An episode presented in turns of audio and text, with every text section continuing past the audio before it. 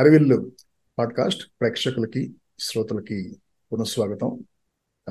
ఈ ఎపిసోడ్లో నా అతిథి కో హోస్ట్ అని చెప్పాలి పవన్ సంతోష్.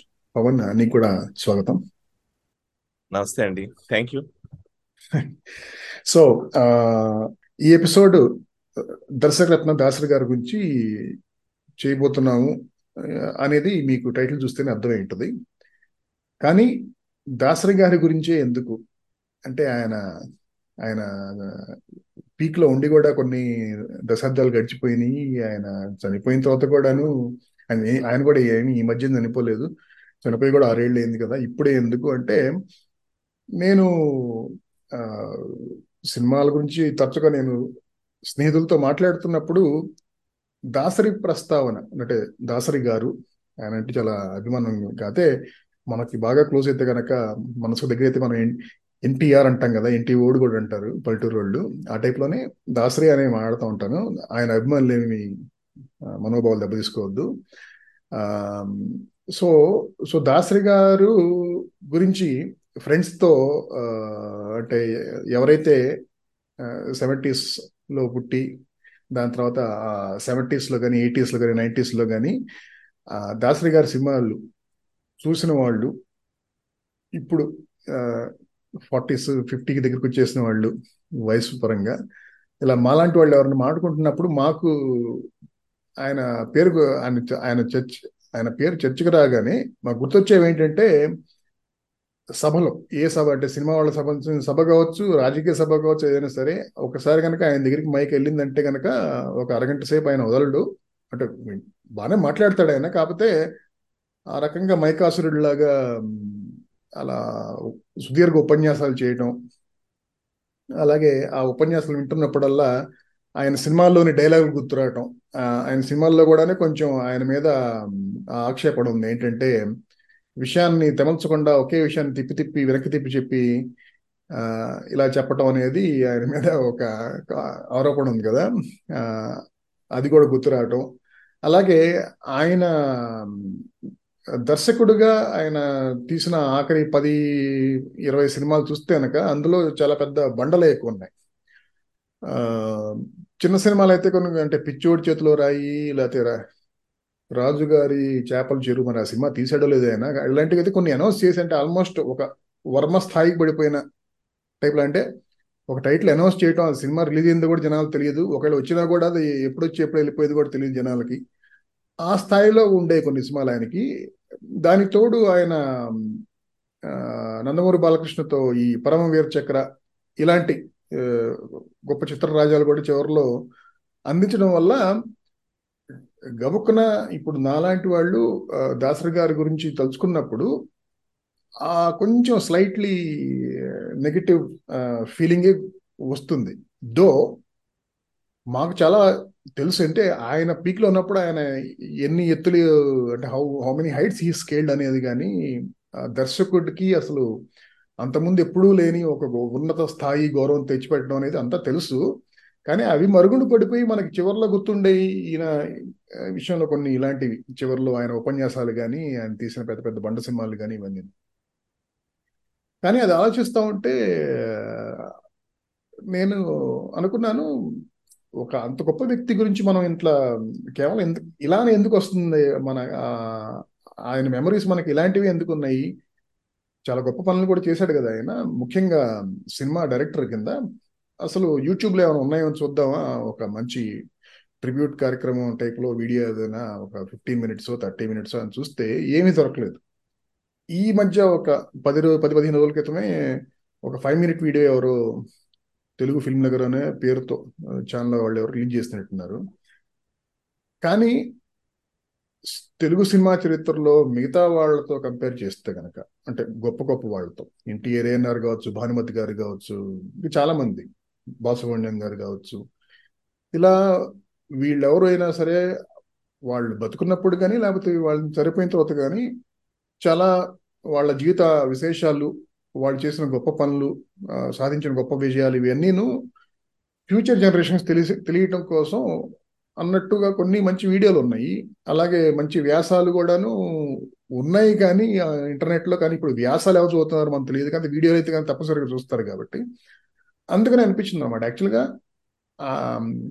నా ఉద్దేశంలో దాసనారాయణరావు గారు ఒక డైరెక్టర్గా ఒక ఇండ అంటే ఫిల్మ్ ఇండస్ట్రీ పర్సన్గా అంటే ఆయన ఈ ఓర్ మెనీ హ్యాట్స్ కదా ఒక్క డైరెక్టరే కాదు. నటుడిగా కూడాను ఆయన చాలా బాగా చేశాడు చాలా సినిమాల్లో. అది కాకుండా ఒక పొలిటీషియన్గా కూడాను రీజనబుల్లీ సక్సెస్ఫుల్ ఒక పత్రిక కూడా నడిపాడు ఆయన. దాంట్లో కూడా రీజనబుల్లీ సక్సెస్ఫుల్ అనుకోవచ్చు.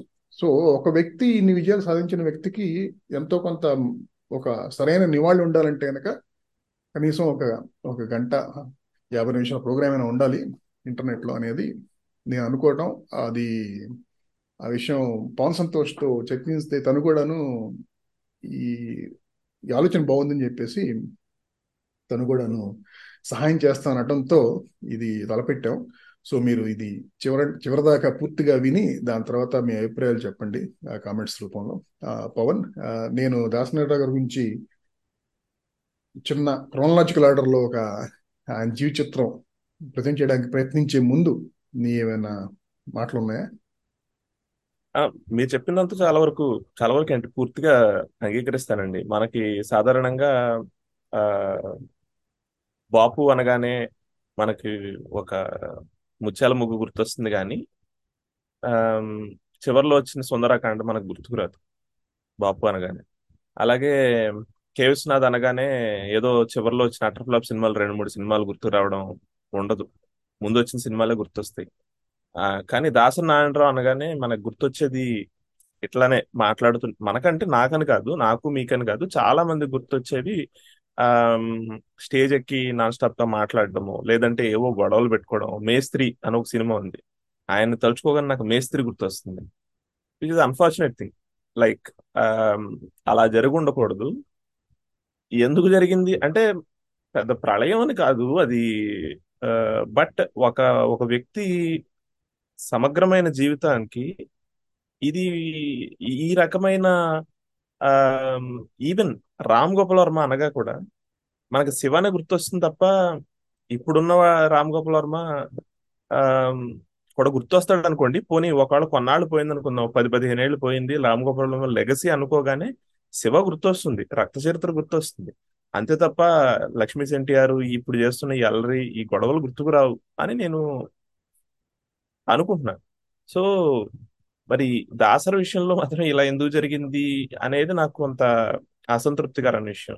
దాసరికే కాదు ఇంకొంతమంది డైరెక్టర్లకు కూడా అన్యాయమే జరిగింది. అంటే నైన్టీన్ సెవెంటీస్ ఎయిటీస్లో కమర్షియల్ సినిమాల టైంలో ఊపు ఊపిన డైరెక్టర్ని ఈవెన్ కోదండరామరెడ్డిని కూడా ఎవరు తలుచుకోరు. ఇలా కనుమరుగైపోయిన వాళ్ళు ఉన్నారు. అండ్ దాసరి అవ్వాల్సిన వాడు కాదు. కనుమరుగు అవ్వాల్సిన వాడు కాదు. ఎందుకంటే చాలా మల్టీ ఫేసెడ్ పర్సనాలిటీ. దా దాసరి నారాయణరావు. కేంద్ర మంత్రి అయ్యాడు. అదేమి కేంద్ర మంత్రి అని చిన్న విషయం కాదు కదా. పెద్ద విషయమే ఖచ్చితంగా. ఎలా అయ్యాడు? ఏ టైప్లో అయ్యాడు అంటే రకరకాల అతనికంటూ ఒక ట్రెండ్ ఉంది. ఆ ట్రెండ్లో ముందుకెళ్ళాడు. అయ్యాడు. కాంగ్రెస్ పార్టీ సపోర్ట్ ఫస్ట్ నుంచి చేసేవాడు. అలానే రాజ్యసభ సభ్యుడిగా పనిచేశాడు. చివరి దశలో ఆ సినిమాలకు సంబంధించి ఎప్పుడు నిత్య ప్రతిపక్షంగా ఉండేవాడు. సినిమాలకు సంబంధించిన కేంద్రానికి. ఓ పక్కన కొంతమంది పవర్ఫుల్ ఆ నిర్మాతలు హీరోలు ఉంటూ ఉంటే ఇది పద్ధతి కాదు ఇది కరెక్ట్ కాదు. ఎందుకంటే ఏ వ్యవస్థలో అయినా ఆ బలవంతుల వైపు మాట్లాడే వాళ్ళు ఎక్కువ మంది ఉంటారు. అండ్ వాళ్ళంత ముఖ్యులు కాదు. కానీ బలవంతుల్ని వ్యతిరేకించి ప్రశ్నించే వాళ్ళు చాలా ముఖ్యమైన వ్యక్తులు. దాసనారాయణరావు ఆ పని ఎప్పుడు చేస్తూనే ఉండేవాడు. తద్వారా ఆయనకు కూడా ఒక పవర్ సెంటర్ ఉండేది. దాసరు అనగానే భయపడే వాళ్ళని నాకు భయపడేవాళ్ళు చిరాకు పడేవాళ్ళు ఏదైతేనే అతను ఒక పక్కలో బల్లెంలాగానో లేదా కనీసం కాల్లో ముళ్ళులాగానో ఉండేవాడు తప్ప కొలాబరేటర్ కాదు అతను. ఇలాంటి చాలా లక్ష ఇది చివరి దశలో చేసినది. మొదటి దశలో దాసనారాయణరావు సూపర్ స్టార్ డైరెక్టర్గా. ఇలా ఇన్ని కోణాలు ఉన్న వ్యక్తి గురించి కేవలం మనకి తట్టడం కరెక్ట్ కాదు దాని గురించి మాట్లాడుకోవడం ఎపిసోడ్ ఇదని నేను కూడా భావిస్తున్నాను యా అదే. అంటే మీరు మాట్లాడుతుంటే నాకు అనిపించింది ఎవరిదైనా లెగసీ గురించి కొంచెం జనాలు చెప్పుకుంటా ఉండాలంటే వాళ్ళకి వారసులు సరైన గట్టి వారసులు దొరికితే తప్పితే వాళ్ళ గురించి పట్టించుకునే పరిస్థితి లేదులాగా ఉంది. అట్లీస్ట్ సినిమా పరిస్థితి సినిమా ఇండస్ట్రీ వరకు మాత్రం. అయితే సినీ వారసులు ఉండాలి లేదా వాళ్ళకు ఒక పొలిటికల్ ఆరా ఉండాలి. ఇప్పటికి కూడా వర్కౌట్ అయ్యే పొలిటికల్ ఆరా ఉంటే ఈ రెండింటిలో ఏదో ఒకటి అయినా కనీసం ఉంటేనే పట్టించుకుంటారు. లేకపోతే పట్టించుకోవట్లేదు. ఓకే. సో సో దాసరి గారి ఆయన జీవిత ప్రస్థానం గురించి ఒకసారి గబుక్కు నేను కొద్ది నిమిషాలు చెబుతాను. దాని తర్వాత చర్చించుకుందాం కొన్ని విషయాలు. ఆ, ఏంటంటే ఆయన దాసరి గారు May second nineteen forty two పంతొమ్మిది వందల నలభై రెండులో మే మే రెండో తారీఖున పాలకుల్లో ఆయన పుట్టారు. రెండు వందల రెండు వేల పదిహేడు సంవత్సరంలో ఆరేళ్ళ క్రితం మే ముప్పై తారీఖున ఆయన చనిపోయారు. అంటే దాదాపు డెబ్బై డెబ్బై ఐదేళ్ళ వయసులో. సో రెండు మే అన్నమాట. ఇవాళ మనం ఇప్పుడు ఈ ఎపిసోడ్ కూడా చేస్తుంది యాదృచ్ఛికంగా మే మాసం అని చేస్తున్నాం. అది. సో ఆయన చాలా పూర్ ఫ్యామిలీలో పుట్టారు ఆయన. అంటే వాళ్ళ నాన్న ఏదో పెద్ద వ్యాపారంలో బాగా చితికిపోయి ఇంకా ఇంకా మిడిల్ క్లాస్ నుంచి పూర్ లెవెల్కి వెళ్ళిపోయినట్టున్నారు. దాని కాబట్టి ఇతనికి చదువుకోవటానికి కూడాను స్కూల్ విద్య హై స్కూల్ ఇవన్నీ చేయడానికి కూడాను ఆ స్కూల్ క్లాస్మేట్లను కొంతమంది ఉపాధ్యాయులు కూడాను తలా చేయాలి వేయాల్సి వచ్చిందని ఆయన ఇంటర్వ్యూలో ఒకసారి చెప్పాడు. దాని తర్వాత ఆయన ఆల్మోస్ట్ ఇంటర్మీడియట్ టైం కంప్లీట్ అయ్యేటప్పటికే హైదరాబాద్ వెళ్ళిపోయి అక్కడ రకరకాల పార్ట్ టైం ఉద్యోగాలు చేస్తా. అంటే టైపిస్ట్ గాను ట్యూషన్ టీచర్ గాను ఇవన్నీ చేస్తూనే జర్నలిస్ట్ గాను కూడాను ఇవన్నీ చేస్తూనే తెలుగు నాటకాలలో బాగా యాక్టివ్గా ఆయన పాల్గొన్నాడు ఆయన. సిక్స్టీస్లో బేసికల్ నైన్టీన్ సిక్స్టీస్లో హైదరాబాద్లో ఉన్నప్పుడు. అంటే అప్పుడే ఆయన తెలుగు నాటకాలు రాయటం డైరెక్ట్ చేయటం యాక్ట్ చేయటం అలాగే ఆ మూడు విభాగాల్లోని ఆయనకి మంచి అవార్డులు రావటం బాగా గుర్తింపు రావడం కూడా జరిగింది. అందుకనే ఆయన్ని ఒక ఆయన ఎవరు గుర్తించి ఆ నిర్మాత గారు మర్చిపోయాను. అందంతో పందెం అనే సినిమా తీస్తున్నా అంట ఆ నిర్మాత. దాంట్లో ఒక ఇంపార్టెంట్ కమేడియన్ రోల్ కోసం ఈయన దాసరి గారిని చెన్నై రమ్మంటే ఈయన చాలా ఆలోచించి ఏంటంటే అక్కడికి వెళ్ళి కమేడియన్ అయిపోవటం నలుగురిలో అంటే గుంపులో గోవింద అయిపోవటం దీనికి ఇక్కడైతే కనుక నాకు ఒక స్థానం ఉంది రవీంద్ర భారతిలో నాకు ఒక సీట్ ఉంది అనుకున్నట్టు తటపటాయించే వెళ్ళినట్టున్నాడు ఆయన. వెళ్ళి సినిమా మరి ఎంత సక్సెస్ అయిందో నాకు తెలియదు కానీ అటు కమేడియన్గా ఆబ్వియస్లీ పెద్ద సక్సెస్ అయ్యేటానికి అదే అలానే స్థిరపడిపోయేవాడేమో. కానీ తర్వాత మాత్రం అంటే ఆయన అరవై తొమ్మిది ఆ లేట్ సిక్స్టీస్లో చెన్నై వెళ్తే తర్వాత ఒక మూడు నాలుగేళ్ళ పాటు అసోసియేట్ డైరెక్టర్ కొంతమందికి పనిచేసి అలాగే అప్పుడే తను కూడాను కొన్ని సినిమాలకి స్క్రిప్ట్ రైటింగ్లో తోడ్పడటం.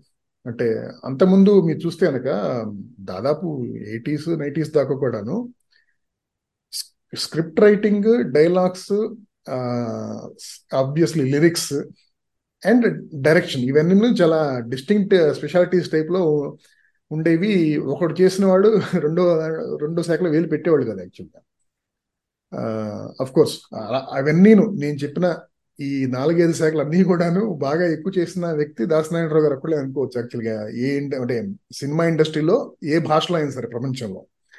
బట్ అప్పట్లో నేను చెప్పినట్టు ఈయన అసోసియేట్ డైరెక్ట్గా ఉండటమే కాకుండా స్క్రిప్ట్ రైటింగ్ డైలాగ్ రైటింగ్లో కూడాను ఈయన కొంచెం సహాయం చేస్తున్నట్టున్నాడు ఆయన డైరెక్టర్స్కి సొంతగా అతను నైన్టీన్ సెవెంటీ టూ అంటే ముప్పై ఏళ్ళ నిండక ముందే తాత మానవుడు అనే ఒక budget cinema. Low budget cinema. Star cast పెద్దగా ఏం లేకుండా అంటే ఆ సినిమాలో యశ్వరంగారావు గారే పెద్ద స్టార్ ఇంక మిగతా వాళ్ళందరూ వాళ్ళని హీరో అనుకోకూడదు క్యారెక్టర్ ఆర్టిస్ట్ అనుకోకూడదు. వాళ్ళని పెట్టి చాలా సర్ప్రైజ్ హిట్ అనమాట అప్పుడు అది. చాలా బాగా హిట్ అయింది బాగా డబ్బులు ఇచ్చిన నిర్మాతకి. అందరూ ముఖ్యంగా ఉరికి కూడా చూసారన్నమాట ఎవరు ఇతను? ఇంత చిన్న వయసులో వచ్చి ఇంత తక్కువ బడ్జెట్లో ఇంత బాగా భారీగా లాభం సంపాదించాడని చెప్పేసి. సో అప్పటి నుంచి మొదలుపెట్టి అంటే నైన్టీన్ సెవెంటీ టూ నుంచి మొదలుపెట్టి దాదాపు లేట్ నైంటీస్ దాకా కూడాను ఏదో అట్లీస్ట్ లేట్ ఎయిటీస్ దాకా బాగా ఉధృతంగా ఒక పదిహేడు పద్దెనిమిది ఏళ్ళ పాటు చాలా సినిమాలు తీశాడు ఆయన. లేట్ ఎయిటీస్ నుంచి తగ్గింది స్పీడ్. ఇంకా టూ థౌజండ్ ఫోర్టీన్లోనో ఎప్పుడు ఆకర్షణ ఎర్ర బస్సును తీసినట్టున్నాడు ఆయన. సో ఆల్మోస్ట్ అంటే ఆయన డెబ్బై డెబ్బై ఒకటి ఏళ్ళు వచ్చే వరకు కూడాను అంటే ఒక నలభై ఏళ్ళ పాటు. ఏది సొంతగా డైరెక్ట్ చేయటం. అంతకుముందు అసోసియేట్గా చేశాడు అది వేరే విషయం. ఇలా ఆయనది సుదీర్ఘమైన ప్రస్థానం.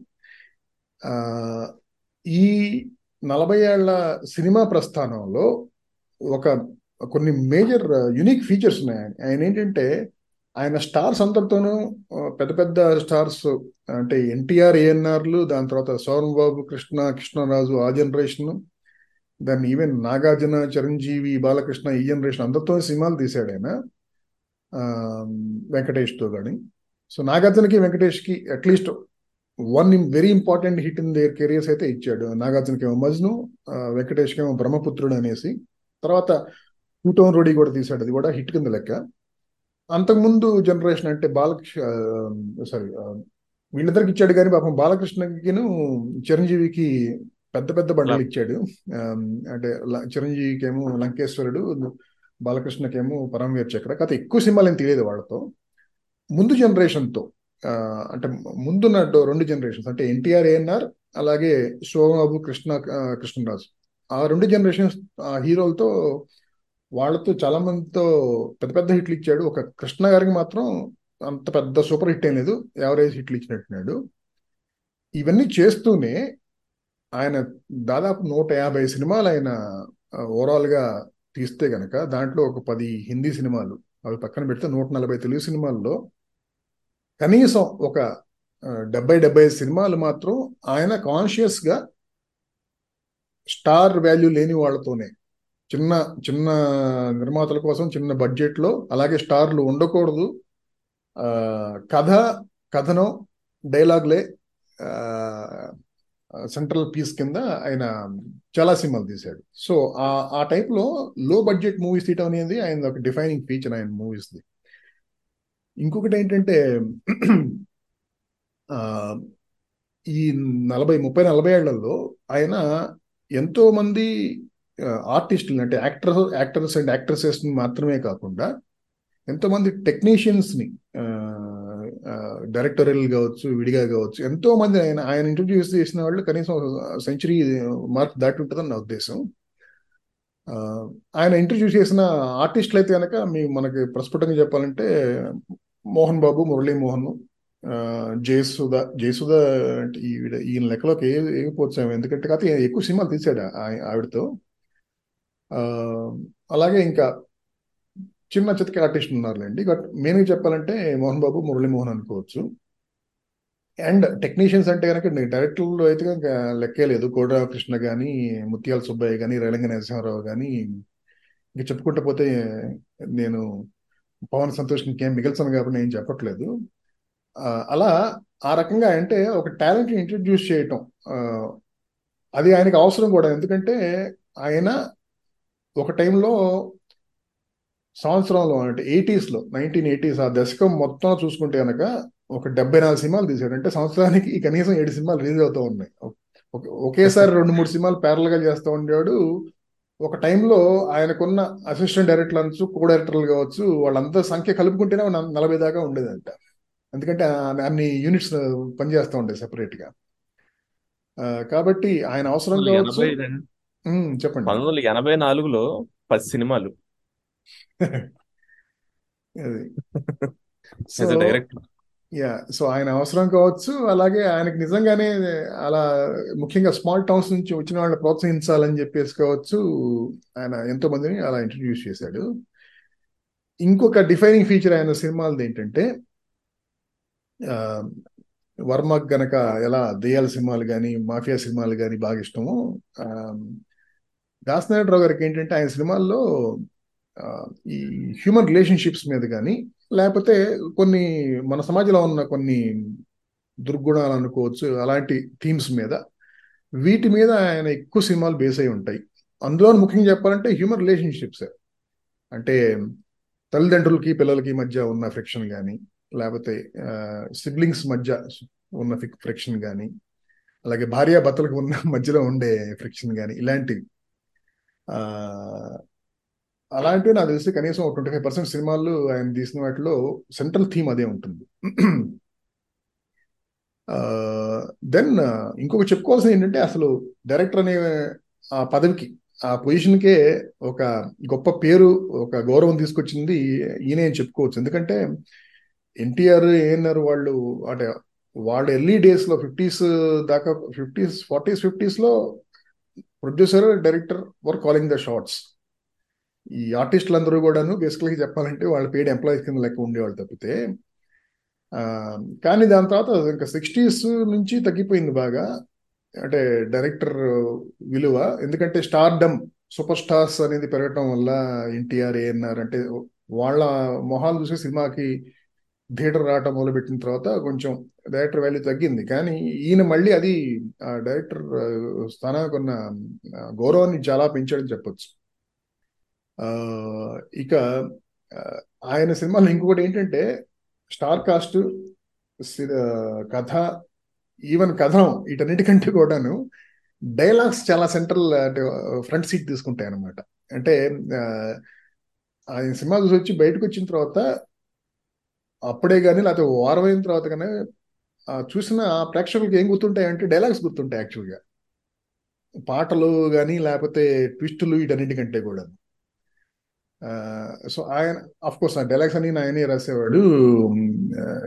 కాబట్టి అంటే ఆ క్రాఫ్ట్ మీద ఆయనకున్న కమాండ్ అలాగే దాన్ని ఆయన ఎంత బాగా లెవరేజ్ చేస్తున్నాడు అనేది అంటే ఇప్పుడు మీరు చూస్తే కనుక క్వింటిన్ టెరెంటో సినిమాల్లో కూడాను పెద్ద ట్విస్టులు పెద్ద కాంప్లెక్స్ ప్లాట్స్ ఉండవు కానీ అది ఒక ఒక పర్టికులర్ సీన్ ఒక రెండు నిమిషాలు సాగితే గనక అది అదే స్లోగా ఆ టెన్షన్ బిల్డప్ చేయటం త్రూ డైలాగ్స్ డైలాగ్ కానీ ఉంటాయి డైలాగులు. అలానే ఈయన ఇది కూడాను చెప్పుకోవచ్చు. అనుకోండి బట్ మీరు అన్నట్టు డైలాగ్ ఇస్ అవునవును హార్ట్ ఆఫ్ థింగ్ అనేది ఇక్కడ ముఖ్యం.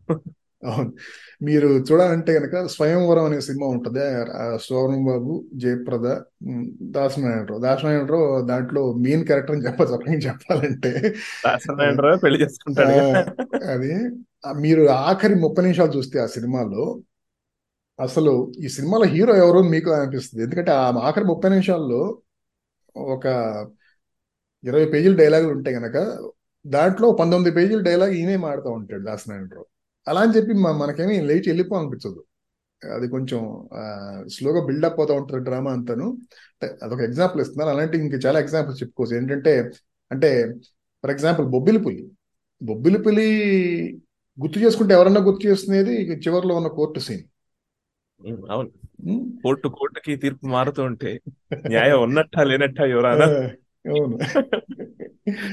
అది కానీ ఈవెన్ ప్రేమాభిషేకం అంటే అదే దాసనాథరావు గారు తీసిన సినిమాల్లో టాప్ ఫైవ్ కమర్షియల్ హిట్స్లో చూసుకుంటే కనుక బొబ్బిలిపులి ప్రేమాభిషేకం సర్దార్ బాపారాయుడు ఇవన్నీ సర్దార్ బాపారాయుడులో కూడాను జనాలకి అప్పట్లో కానీ అప్పుడు సినిమా చూసి బయటకు వచ్చిన వాడికి కానీ ఆ సినిమా గురించి ఒక పదేళ్ళు ఇరవై ఏళ్ళ తర్వాత గుర్తు చేస్తున్న వాళ్ళకి కానీ గుర్తుండేది మొట్టమొదటి విషయం ఏంటంటే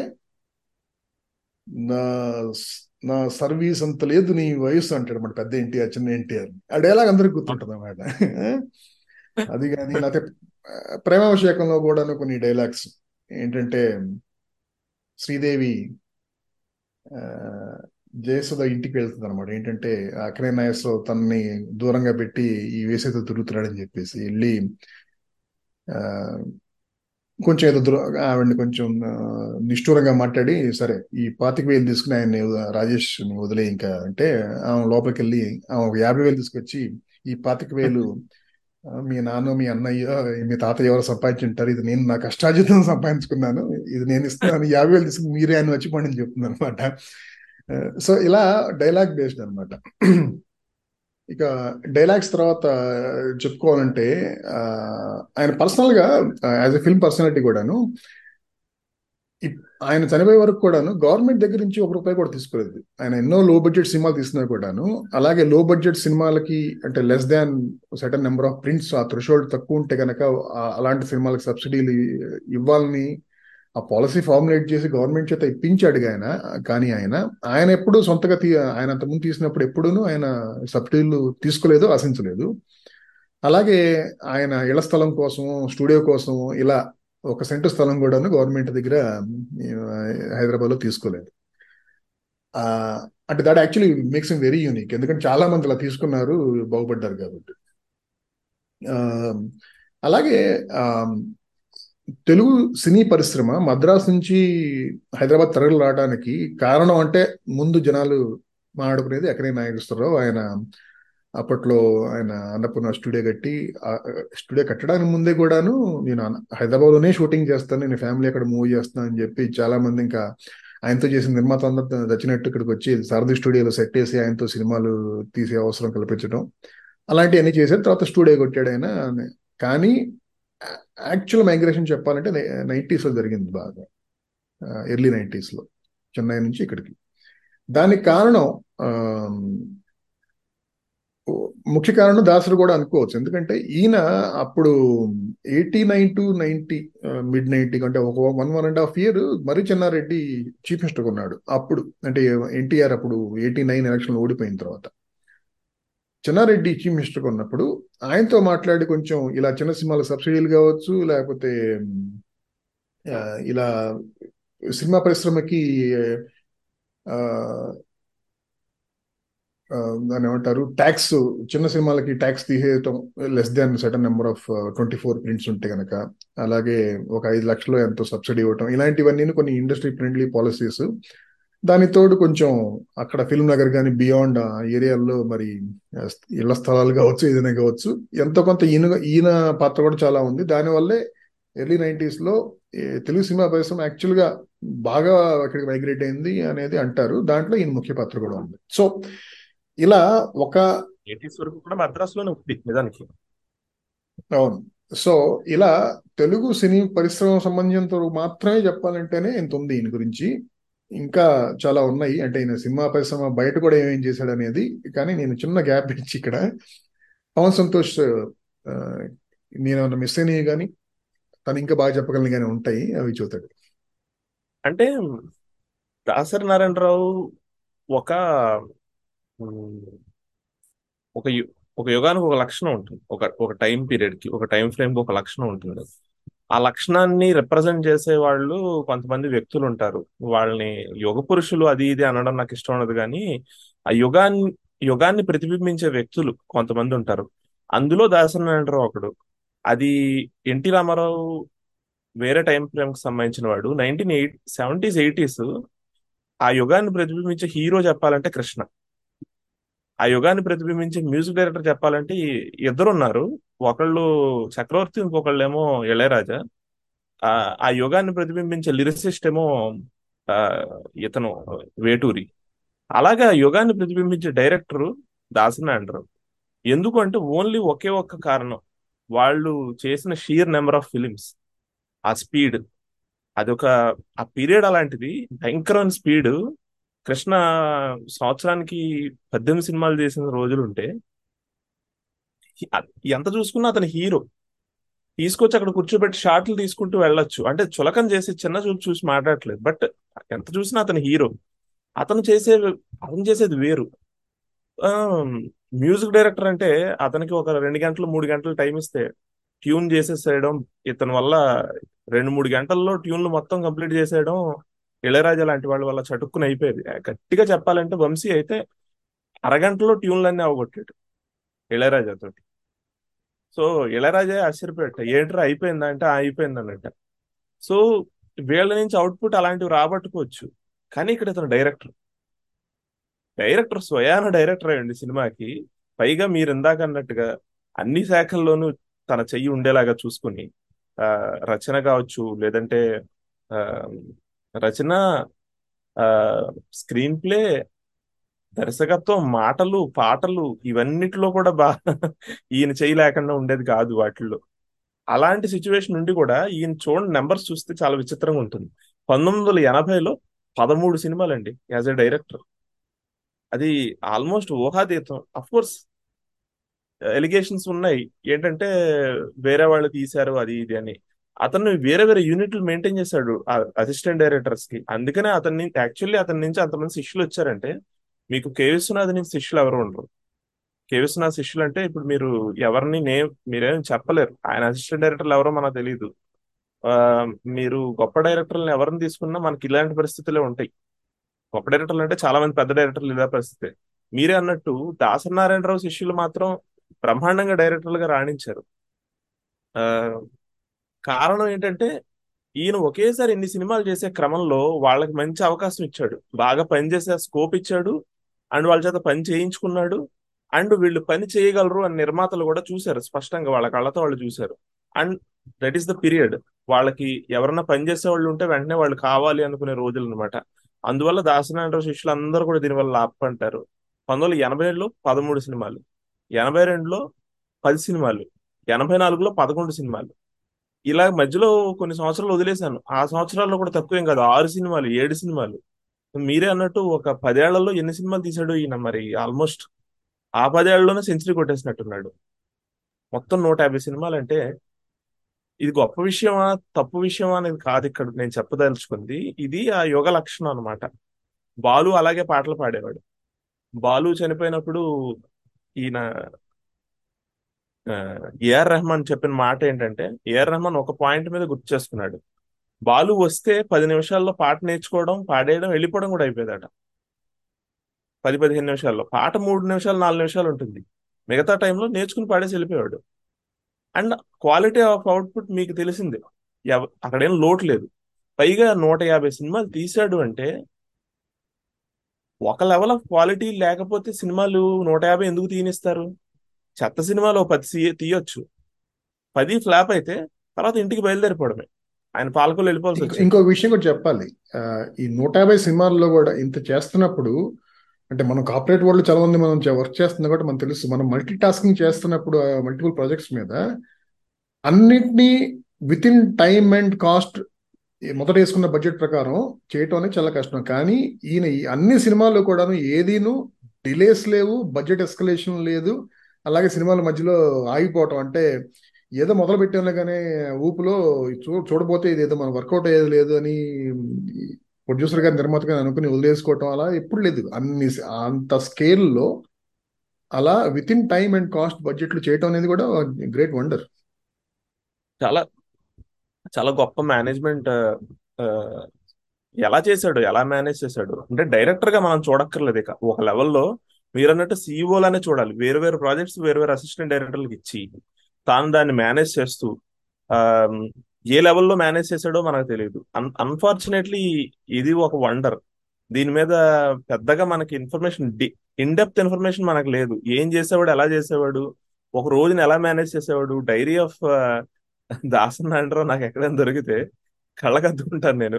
ఎందుకంటే this is not an ordinary feat ఒక రైటర్ వేటూరు వేటూరు రాశాడు అంటే వేటూరు నేను తక్కువ చేయట్లే. కానీ వేటూరు రాశాడంటే మనకి శతావధానులు అష్టావధానులు ఉన్నారు అంతకుముందు వాళ్ళు శతావధానులు చూసాం కదా గంటలో వందల పద్యాలు ధారణ అప్పచెప్పేవాళ్ళు. అంటే మూడు రోజుల క్రితం నాగవాసిరెడ్డి గారు మీరు పలానా ప్ర- ప్రశ్న అడిగారు కదా దానికి నేను ఈ పద్యం సమాధానంగా రాశాను అని మూడు రోజుల తర్వాత గుర్తు చేసుకుని అప్పచెప్పేవాళ్ళు. అటువంటి ఒక సంస్కృతి సంప్రదాయం మనలో ఉంది. అటువంటి ఒక సంప్రదాయం సాహిత్య సంప్రదాయం ఉంది. వేటూరు దానికి చెందినవాడే. ఆయన శతావధాని సహస్రావధాని. నలుగురు అడిగితే నలుగురికి నాలుగు పాటలు రాసిచ్చేవాడు. ఈయన కూడా అదే కోవకు చెందినవాడు. బట్ ఇక్కడ సినిమా నిర్వహణ అనేది అదొక మేనేజ్మెంట్ లెవెల్ విషయం. ఎలా నిర్వహించాడు అనేది ఆశ్చర్యకరంగా ఉంది సో ఆ- పాయింట్ ఒకటి నేను గుర్తు చేయదలిచాను. దాని విషయంలో తిట్లు పడ్డాయి దాసనారాయణరావుకి అక్కినే నాగేశ్వరరావు నేను నా దర్శకులు అని చెప్పి ఒక పుస్తకం రాశాడు.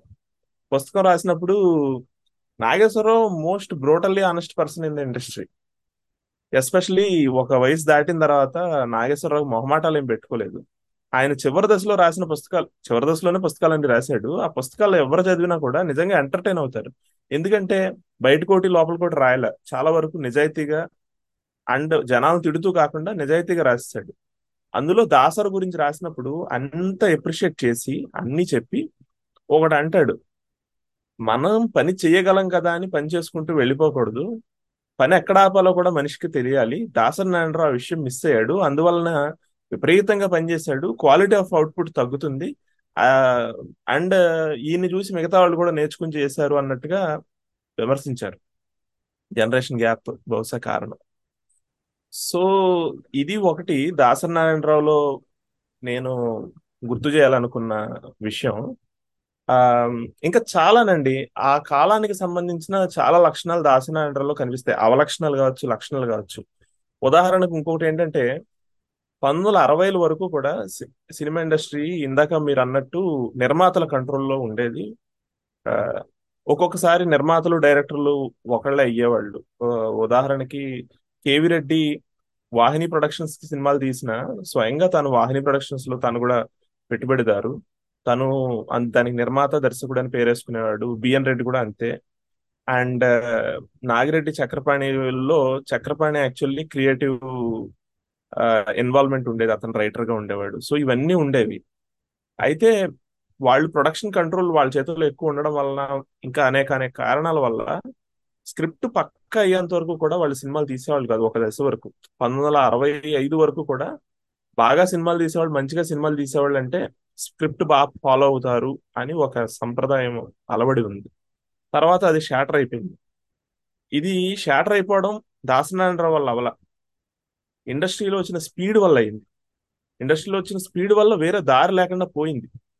ఆన్ ఆన్ స్పాట్ డెసిషన్స్ ముందుగా పెద్దగా చర్చించుకునే అవకాశం లేకపోవడం సినిమాలు దబదబా తీయడం ముఖ్యం అవ్వడం ఆ, తీసి ఒక క్వాలిటీతో రిలీజ్ చేస్తే ఎలాగోలా హిట్ కొట్టగలం అని చెప్పి నమ్మకం రావడం ఇలా చాలా కారణాలు ఉన్నాయన్నమాట. షీర్ నెంబర్ ఆఫ్ ఫిల్మ్స్ పెరిగినాయి నిర్మాతలు పెరిగారు అన్ని పెరిగాయి. ఇవన్నీ ఉన్నాయి. అయితే ఇతని కారణం కాదు కానీ ఇతనిలో బాగా రిఫ్లెక్ట్ అవుతుంది. దాసరి అప్పటికి టాప్ డైరెక్టర్. దాసరి చేసిన ఒక లక్షణం దాసరి చేసిన ఒక పని ఉండేది. ఈయన సెట్స్లో సినిమా రాసేవాడంట. అంటే సెట్స్లో సినిమా డైలాగ్స్ అనేది సెట్స్లో డైలాగ్స్ రాసేవాడు కూర్చుని.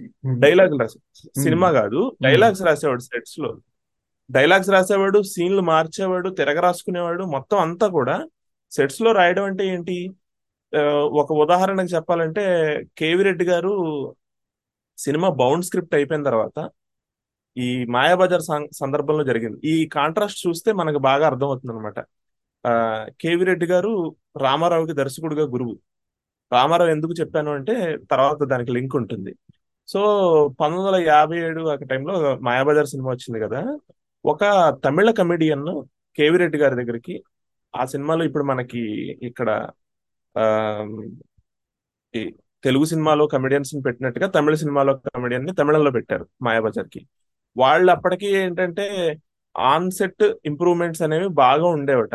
సెట్లో జనాలు నవ్వుతూ ఉంటే ఇంకా జోకుల మీద జోకులు పేలుస్తూ సీన్లు ఇంప్రూవ్ చేసేవారట తర్వాత కట్ చేసుకునేవారట తమిళ సినిమాల్లో అప్పటికి నైన్టీన్ ఫిఫ్టీస్ నాటికే ఉంది. ఈ పద్ధతి ఉండడం వాళ్ళు అలా పాపులర్ అయ్యారు. తంగవేలో ఎవరో మొత్తానికి నాకు స్పెసిఫిక్గా పేరు గుర్తు రావట్లేదు. ఆయన వచ్చి కేవి రెడ్డి గారిని ముందుగా అడిగారట మమ్మల్ని తీసుకుంటున్నారని తెలిసింది అయితే మాకు ఈ లక్షణం ఉంది మేము ఆన్ సెట్స్ మేము ఇంప్రూవ్ చేస్తాము చాలా ఇంప్రూవైజ్ చేస్తాం. మధ్యలో జోకులు పేల్చి మేము సినిమాని చేస్తాము. ఈ సినిమా హిట్ అయింది ఆ సినిమా హిట్ అయింది. మీరు కూడా మాకు మా విషయంలో అవకాశం ఇవ్వాలి. మీరు స్క్రిప్ట్ని మించి ఒక్క రవ్వ కూడా ఓవర్ యాక్షన్ సహించరని చెప్పి మేము ఓవర్ యాక్షన్ అని కాదు. స్క్రిప్ట్ దాటి ఏం చేసినా మీరు సహించరని చెప్పి మేము విన్నాము. ఒక డైలాగ్ కూడా యాక్సెప్ట్ చేయరని. మా విషయంలో మీరు అవకాశం ఇవ్వండి అని అంటే కేవీ రెడ్డి అన్నట్ట ఎప్పుడో ఇవ్వడం ఎందుకండి స్క్రిప్ట్ రెడీ అయిపోయింది. నేను మీకు ఇప్పుడే ఇస్తాను. మీరు పని చేయండి మొత్తం అంతా క్షుణ్ణంగా చదవండి. మీరు దీన్ని వారం రోజులు మీ దగ్గర పెట్టుకోండి. ఎక్కడెక్కడైతే మీకు జోక్ ఉంటే బాగుంటుంది కొత్త జోక్ ఉంటే బాగుంటుంది అనిపించిందో అక్కడ ఇంటూ కొట్టి పైన రాసుకుని నా దగ్గర తీసుకురండి. నేను మీరు పెంగళ్ గారు ఆయన రైటర్ కాబట్టి మనం ముగ్గురం కూర్చుని డిస్కస్ చేసి అవన్నీ ఇప్పుడే యాడ్ చేసేద్దాం. అప్పుడు ఆన్సెట్స్ ఎందుకు అన్నట్ట. ఈయన పట్టుకెళ్ళి మొత్తం చదివాడు. చదివిన తర్వాత వారం రోజులు అయిన తర్వాత వెనక్కి తీసుకొచ్చి చేతిలో పెట్టి దండం పెట్టి మహానుభావులు మీరు మొత్తం చదివాను. నాకు ఇంప్రూవ్మెంట్ ఇంప్రూవ్మెంట్ అని నిన్న అన్నాను కానీ నాకు ఇంకో కొత్త పాయింట్ ఒక్కటి కూడా తట్టలేదు. మొత్తం బ్రహ్మాండంగా పర్ఫెక్ట్గా రాశారు అని చెప్పి ఆయన మీరు ఎలా చెప్తే అలా చేస్తాను యాజ్ ఇట్ ఈస్గా చేస్తానని చెప్పి అన్నాడని ఇది ఒక ఇండస్ట్రీలో చెప్పుకునే విషయం. ఇది నైన్టీన్ ఫిఫ్టీ సెవెన్ రామారావు ఇలాంటి వాళ్ళ స్కూల్లో పెరిగాడు. తర్వాత తన దర్శకుడు అయిన తర్వాత తను కూడా పర్ఫెక్ట్గా ఇదే ఫాలో అయ్యాడు. కేవిరెడ్డి స్కూల్ రామారావుది. మొత్తం కఠోరమైన క్రమశిక్షణ స్క్రిప్ట్ పర్ఫెక్ట్గా ఉంటుంది అటువంటి రామారావు దాసరి నారాయణరావు టైం వచ్చేసరికి ఏమైందంటే పొద్దున రామారావు ఏడు గంటలకి సినిమా షూటింగ్ స్టార్ట్ అంటే ఆరున్నరకి వచ్చేసి మేకప్ అంతా వేసుకుని ఏడింటికల్లా రెడీ అయిపోయి కూర్చునేవాట. దర్శకుడికి కంట్రోల్ ఇచ్చేసేవాడు. మీరేం చేస్తారో చెయ్యండి ఇప్పుడు నాతోటి అని చెప్పి వచ్చి కూర్చునేవాడు. రామారావు వచ్చి కూర్చున్నాడు. దాసరి కూడా టైంకి వచ్చాడు. కానీ టైంకి వచ్చి దాసరి ఏం చేస్తున్నాడు? సినిమా మొదలు పెట్టాలి షూటింగ్ స్టార్ట్ చేయలేదు. స్టార్ట్ చేయకుండా మానేసి స్క్రిప్ట్ తీసుకుని దాన్ని తిరగేసుకుంటూ అక్కడ డైలాగులు మార్చుకోవడం కొత్త డైలాగులు రాసుకోవడం అసలు సీన్ రాయడమే మొదలు పెట్టాట. On sets. ఓ పక్కన రామారావు అక్కడ ఉన్నాడు. అసిస్టెంట్ను కూర్చోబెట్టుకుని ఇది ఇలా అయితే బాగుంటుంది అది అలా అయితే బాగుంటుంది చెప్తూ ఉండడం డిక్టేట్ చేస్తూ ఉండడం ఆయన రాస్తూ ఉండడం. రామారావు అలాగే కూర్చున్నట్ట. గంట గడుస్తుంది రెండు గంటలు గడుస్తుంది మూడు గంటలు నాలుగు గంటలు గడుస్తుంది. ఒక దశ దాటిన తర్వాత అప్పుడు రామారావు రామారావుని పిలిచి రామారావు గారు రెడీ అయిపోయింది మొదలు పెట్టాను. సారీ అండి మీరు ఇప్పటిదాకా ఇక్కడ కూర్చున్నారన్న విషయం నేను గమనించుకోలేదని అంటే ఏమి పర్వాలేదు నారాయణరావు గారు. మీరు కూడా ఇంప్రూవ్ చేద్దామని కూడా చేశారు. సో మీ స్టైల్లోనే కానిద్దామని చెప్పి రామారావు దాసనారాయణరావుని యాక్సెప్ట్ చేశారు. నార్మల్గా అయితే పూర్వపు ఫ్రస్ట్రేషన్ అంతా పెట్టుకుని ఏంటిది? ఆఖరి నిమిషంలో స్క్రిప్ట్ రాయడం ఏంటి? ముందు రోజు రాత్రి రాసుకోలేవా? నువ్వు కనీసం పోనీలో పోనీ ముందు రాయడం సంగతి పక్కన పెడితే అని చెప్పి అరవాలి న్యాయంగా అయితే. బట్ దాసర్ నాయుడు ప్రభ ఎలా వెలిగేది? అండ్ ఆ ఆ టైం ఎలా ఉండేది అని అంటే ఇంకా మా నో క్వశ్చన్స్ ఆస్క్డ్. ఎదురు అతనే సారీ చెప్తుంటే ఏమి పర్వాలేదని రామారావు అంగీకరించాడు. ఇప్పుడు నాగేశ్వరరావు తర్వాత ఎన్ని సెటైర్లు వేసాడు కానీ దాసన్ నాయుడు సినిమా అంటే నాగేశ్వరరావు వచ్చి చేసేవాడు. ఇదంతా ఫేస్ చేశారు. రామారావు నాగేశ్వరరావు ఇద్దరు ఫేస్ చేశారు. వాళ్ళు అంతకు ముందు తరానికి చెందిన వాళ్ళు. అటువంటి డైరెక్టర్లను చూసిన వాళ్ళు ఈ పద్ధతి అంతా వాళ్ళకి ఏంటంటే degeneration of Telugu cinema. But still Dasa Narayana Rao హవా నడిచిన నాళ్ళు ఈ పద్ధతి వెళ్ళింది. ఈ పద్ధతిలో సినిమాలు చేశాడు. వాళ్ళు కూడా మారు మాట్లాడకుండా సినిమాలు నడిపించారు. బట్ నాకు ఎప్పటికీ ఆశ్చర్యం వేస్తుంది. ఆన్ సెట్స్ రాసిన వాడు అంత పర్ఫెక్ట్గా ఎలా కంట్రోల్ చేశాడు ప్రొడక్షన్? సినిమా ఎలా రాశాడు? నాకైతే అర్థం కాదు. దీనికి సంబంధించిన వరకు రెండు ఎనక్డోట్స్ గుర్తొస్తున్నాయి. ఒకటేమో ఇలా ఆన్సెట్ రాయటం అనేది అది చాలా regular feature I think it's already embedded in the అంటే ప్రోగ్రామ్ అనమాట ఈవెన్ ఇంతకుముందు నేను ఉదహరించిన uh, సీన్ అంటే ప్రేమాభిషేకంలో శ్రీదేవి జయసుధ అని చెప్పాం కదా. వీళ్ళతో మాడుకుంటా ఉన్నప్పుడు ఇంకా అసలు ఎందుకు వస్తున్నాడు రాజేష్ ఇక్కడ? ఎందుకు నువ్వు ఇంత వెంపర్లాడుతావు తన గురించి అంటే అప్పుడు జయసుధ చెప్పకపోతే అప్పుడు మళ్ళీ ఎక్కడైనా ఎంటర్ అవుతాడు. అంటే క్యాన్సర్ గురించి చెబుతుందేమో తనకున్న ప్రాబ్లం గురించి అని. అక్కడ అతను వచ్చేసి కొంచెం అతను కూడా పరుషంగా మాట్లాడే శ్రీదేవిని నిన్ను కావాలని ఇలా నిన్ను ప్రేమించినట్టు నటించి నిన్ను ఇలా వంచాను ఏదో నా కక్ష తీర్చుకున్నాను ఎందుకంటే నువ్వు నన్ను మొదట్లో నన్ను చీకొట్టావు కాబట్టి అనేది ఇదంతా ఉంటుంది మొత్తం అదొక ఇరవై నిమిషాల డైలాగ్ ఆ ఇరవై నిమిషాల డైలా సీన్ని ఆ డైలాగ్స్ అన్నీ కూడాను పొద్దున సెట్కి వెళ్ళి మీరు చెప్పినట్టే రామారావు ఆ వేరే సినిమాకి వచ్చినట్టు ఈ ఇక్కడ అక్కడే నాగేశ్వరరావు ఏంటికి వచ్చి కూర్చుంటే ఏడింటి దాసినట్టు కూడా ఏడింటి నుంచి పదకొండింటి దాకా నాలుగు గంటల పాటు కూర్చుని అసిస్టెంట్తో ఆ సీన్ ఇరవై నిమిషాల సీన్ మొత్తం రాసి అమ్మయ్యా అసలు ఎంత బాగా ఉంది వచ్చిందని చెప్పేసి తను తను పొగుడుకుని అక్కడే నాగేశ్వరరావు గారు కూడా కొంచెం గబుక్కున చూపించి వినిపించి అప్పుడు షూట్ చేశారంట. సో అదేంటంటే అది it's not a bug it's a feature అనమాట ఆయన దాంట్లో అంతే it's not a bug it's a feature దాన్ని వీళ్ళు వీళ్ళు తర్వాత తిట్టుకుంటే నాగేశ్వరరావు తిట్టుకున్నాడు అనే విషయం నాకు చాలా విధాలుగా క్లియర్. ఎందుకంటే నాగేశ్వరరావు ఒక చోట చెప్తాడు ఒక చోట ఇతని నరసరాజు అనక్డోట్ ఉంటుంది. నరసరాజు నాగేశ్వరరావు వీళ్ళ కాంబినేషన్లో చివర్లో ఏదో వయ్యారి భామలు వగలమారి భర్తల సినిమాను లేకపోతే చిలిపి కృష్ణుడు ఏదో మొత్తానికి ఒక సినిమా వచ్చింది. ఈ సినిమాకి సంబంధించి నిర్మాత నాగేశ్వరరావు గారి అల్లుడే. అయితే నిర్మాతని నిర్మాతకు ముందుగా చెప్పుకుని నాగేశ్వరరావు నిర్మాత నాగేశ్వరరావు అల్లుడుగా నాగేశ్వరరావు నిర్మాత. నాగేశ్వరరావు అన్నాడట ఇప్పుడు వస్తున్న సినిమాలు పద్ధతులు నాకేం నచ్చట్లేదండి. ఎప్పుడు చూసినా ఆన్సెట్స్ రాస్తున్నారు ముందు రోజు మార్పులు చేస్తున్నారు అక్కడికక్కడ ఎదురుగుండా మార్పులు చేస్తున్నారు. నాకు ఇది నచ్చట్లేదు. ఒకప్పుడు కేవీ రెడ్డి గారు ఆయన్ని బట్టి మేము మధుసూదన్ రావు గారు ఈయనకి మధుసూదన్ రావు గారు ఉన్నారు కదా. ఆ, మధుసూదన్ రావు గారు మేము ఒకప్పుడు ఒక వరవడి పెట్టాము. వాళ్ళు ఒక వరవడి పెట్టారు మేము దాన్ని కంటిన్యూ చేస్తాము. అది ముందుగా బౌండ్ స్క్రిప్ట్ ఉండడం దాన్ని రిహార్సల్స్ చేసుకోవడం చేసుకుని కెమెరా ముందుకు వచ్చిన తర్వాత పద్ధతిగా యాక్ట్ చేయడం తర్వాత కట్ చెప్పుకుని వెళ్ళిపోవడం ఆ పద్ధతిలోనే మీరు తర్వాత సినిమా కంప్లీట్ చేయడం ఈ పద్ధతి ఒకటి ఉంది. దీనికి మీరు మీరు డైరెక్టర్గా ఉండి చెయ్యండి అని అంటే కాదు కాదు నేను డైరెక్టర్గా ఉండను. డైరెక్టర్గా ఒకసారి చేతులు కాల్చుకున్నాను. అట్లా కాకుండా మీరు మంచి డైరెక్టర్ని ఎవరైనా చెప్పండి మనం కలిసి చేద్దాం అని అంటే ముందస్తుగా ఈ ఈయన రెడ్డి గారు ఆ, కోదండరామిరెడ్డి గారికి చెప్తే ఇదిగో ఈయన ఉంటాడు సెట్స్లో ఈయన ఉంటాడు ఈయన ప్రొడక్షన్ కంట్రోల్ చూస్తూ ఉంటాడు డైరెక్ట్ డైలాగ్స్ కూడా నన్ను ముందుగా రిహార్సల్స్ చేస్తుంటాడు. మీకు అంగీకారమైన అంటే ఆయన ఏం పర్లేదు మీరు ఇంప్రూవ్ చేస్తానంటే నాకేం పోయింది నేను చక్కగా ఇంకొక సినిమా కూడా చేసుకోవచ్చు వేరే సినిమా మీద కూడా వర్క్ చేసుకోవచ్చు మనం అలా చేద్దామని స్పోర్టివ్గా తీసుకున్నట్ట. వీళ్ళు ముగ్గురు కలిసి అలా సినిమా చేసి కంప్లీట్ చేసి సినిమా రిలీజ్ అయింది హిట్ అయింది. అయిన తర్వాత నాగేశ్వరరావు వచ్చి అన్నట్ట మనం బాగా చేసాం సంతృప్తికరంగా చేసాం సినిమా బాగానే రిలీజ్ అయింది హిట్ అయింది. కానీ ఇలా ఇంకెవరితో నేను చేయలేను. ఈ రోజు ఇలాంటి సినిమాలకు రోజు కాదు ఇది. సో నేను ఇక్కడతో నేను నిర్మాతగా నేను ముగిచ్చేస్తున్నాను నా కెరీర్ని ఇక మా అల్లుడు మా అబ్బాయి చూసుకుంటారని చెప్పి యార్లగడ్డ సురేందర్ చేతిలోను అక్కినే నాగార్జున చేతిలోను పెట్టేశారు ఇండస్ట్రీ సారీ వాళ్ళ ఉమ్. అంటే ఘర్షణ ఉంది కానీ భరించాక తప్పదు. దాసనారాయణరావు లాంటి వాడిని లేదా ఈ లక్షణాన్ని భరించక తప్పదు సో అలాంటి ఒక నా దృష్టిలో అయితే అది ఒక వెలుగే. నిస్సందేహంగా. నీ పద్ధతులు చేసుకోగలిగావు. అవతలాడికి ఇష్టం ఉంది ఇష్టం లేదు తర్వాత సంగతి. మరి ఇంకా అంతకంటే స్టార్డమ్ ఏముంటుంది? అవును. అదే ఒక రకంగా చెప్పాలంటే దాని ఏమంటే అవుట్కమ్స్ మ్యాటర్ అంటే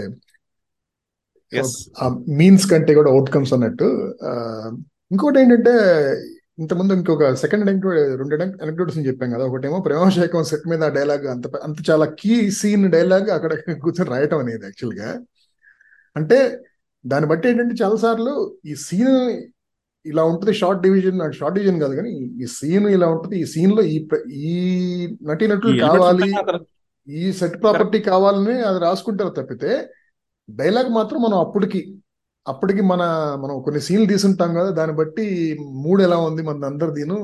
దాన్ని బట్టి కరెక్ట్గా అప్పుడు ఆన్ ద స్పాట్ రాస్తేనే మంచిగా వస్తుందేమో ఎక్స్టెంపోర్గా రాస్తేనే బాగుంటుందేమో అది స్పాంటేనియస్గా ఉంటాయి డైలాగ్స్ అనేది అతని ఉద్దేశం కావచ్చు. ఇంకొకటేమో ఈయన ఈయన ఒక వన్ ఒక రేర్ పర్సనాలిటీ తెలుగు ఇండస్ట్రీలో ముఖ్యంగా ఫిల్మ్ ఇండస్ట్రీ అనుకోవచ్చు. ఏంటంటే ఈయన he doesn't drink alcohol at all మరి స్మోక్ చేసేవాళ్ళే తెలియదు కానీ అది ఎందుకంటే ఈయన మొదట్లో వెళ్ళిన కొత్తలో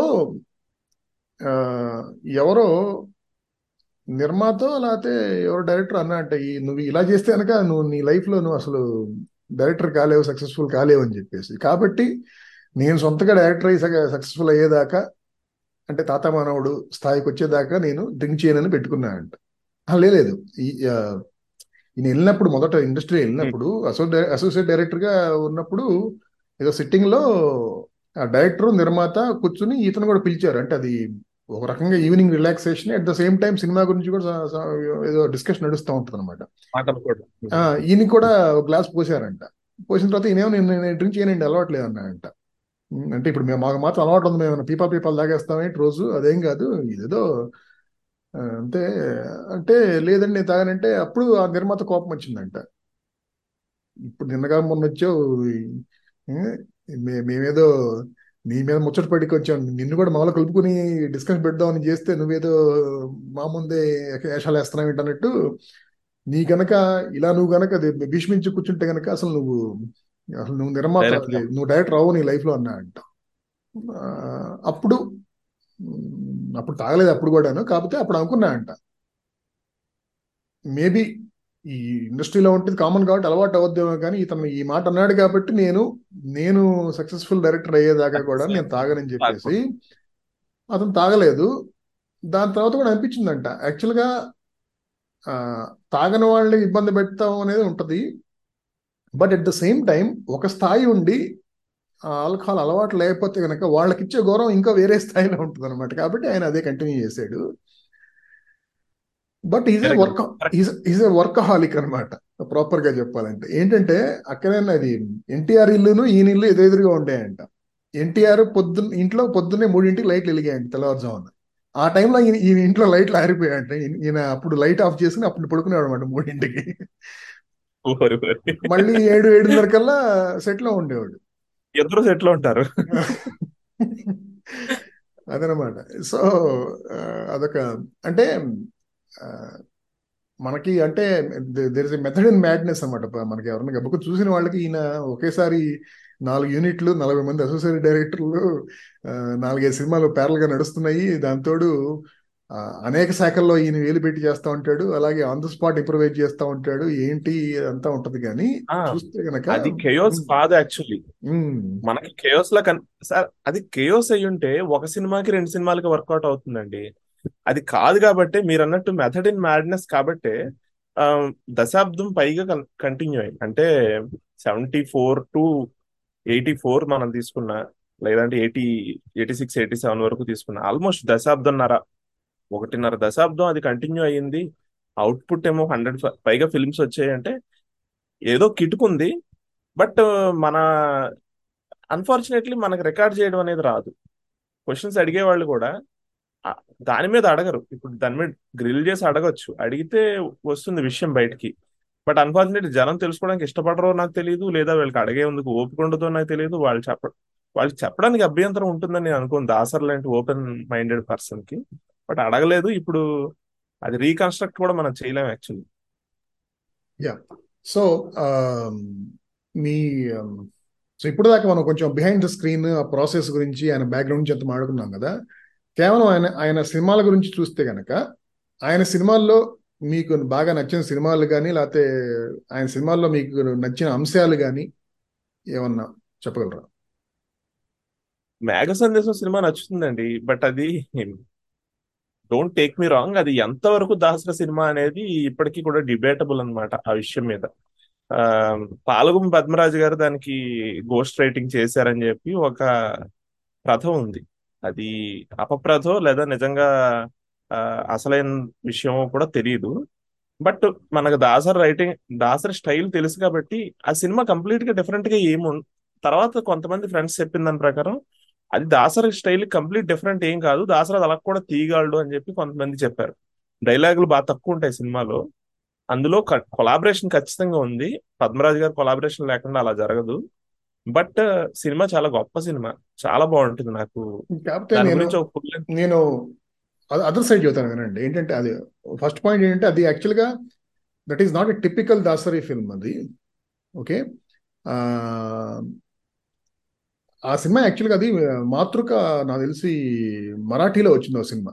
దాన్ని వీళ్ళు తెలుగులో తీశారు. అది కూడాను అక్నే నాగేశ్వరరావుకి షష్ఠిపూర్తి సందర్భంగా ఈయనకి అక్నే నాగేశ్వరరావు అంటే చిన్నప్పటి నుంచి ఈయన అభిమాని కదా. ఆ, వందో సినిమా అనుకుంటాను. వంద కదా రెండు వందల సినిమా. సమ్ నెంబర్ అదే. షష్ఠి కరెక్ట్. పూర్తి కానీ రెండు వందలు కానీ రెండు వందల సినిమాకేమో జస్టిస్ చక్రవర్తి అనే సినిమా వచ్చినట్టుంది. షష్టి పూర్తికి ఈ సినిమా వచ్చినట్టుంది. నాకు నాకు గుర్తుండి. అయితే సో అక్కనే నాగేశ్వరరావు ఈయన అభిమాన హీరో చిన్నప్పటి నుంచి అఫ్ కోర్స్ ఇంకా ఇండస్ట్రీకి వచ్చిన తర్వాత ఇంకా అనుబంధం ఇంకా ఎక్కువ పెరిగింది అనుకోండి. సో ఆయనకి ఇలా ఆయన సినీ జీవితంలో ఒక గొప్ప మైల్ స్టోన్ సందర్భంగా ఒక గొప్ప సినిమా ఇవ్వాలని ఈయన దాన్ని ఏరుకోరి అలాంటి సబ్జెక్ట్ని ఎంచుకుని వేరే సినిమాలోంచి తీసి సంగీత ప్రధానంగా తీయటం.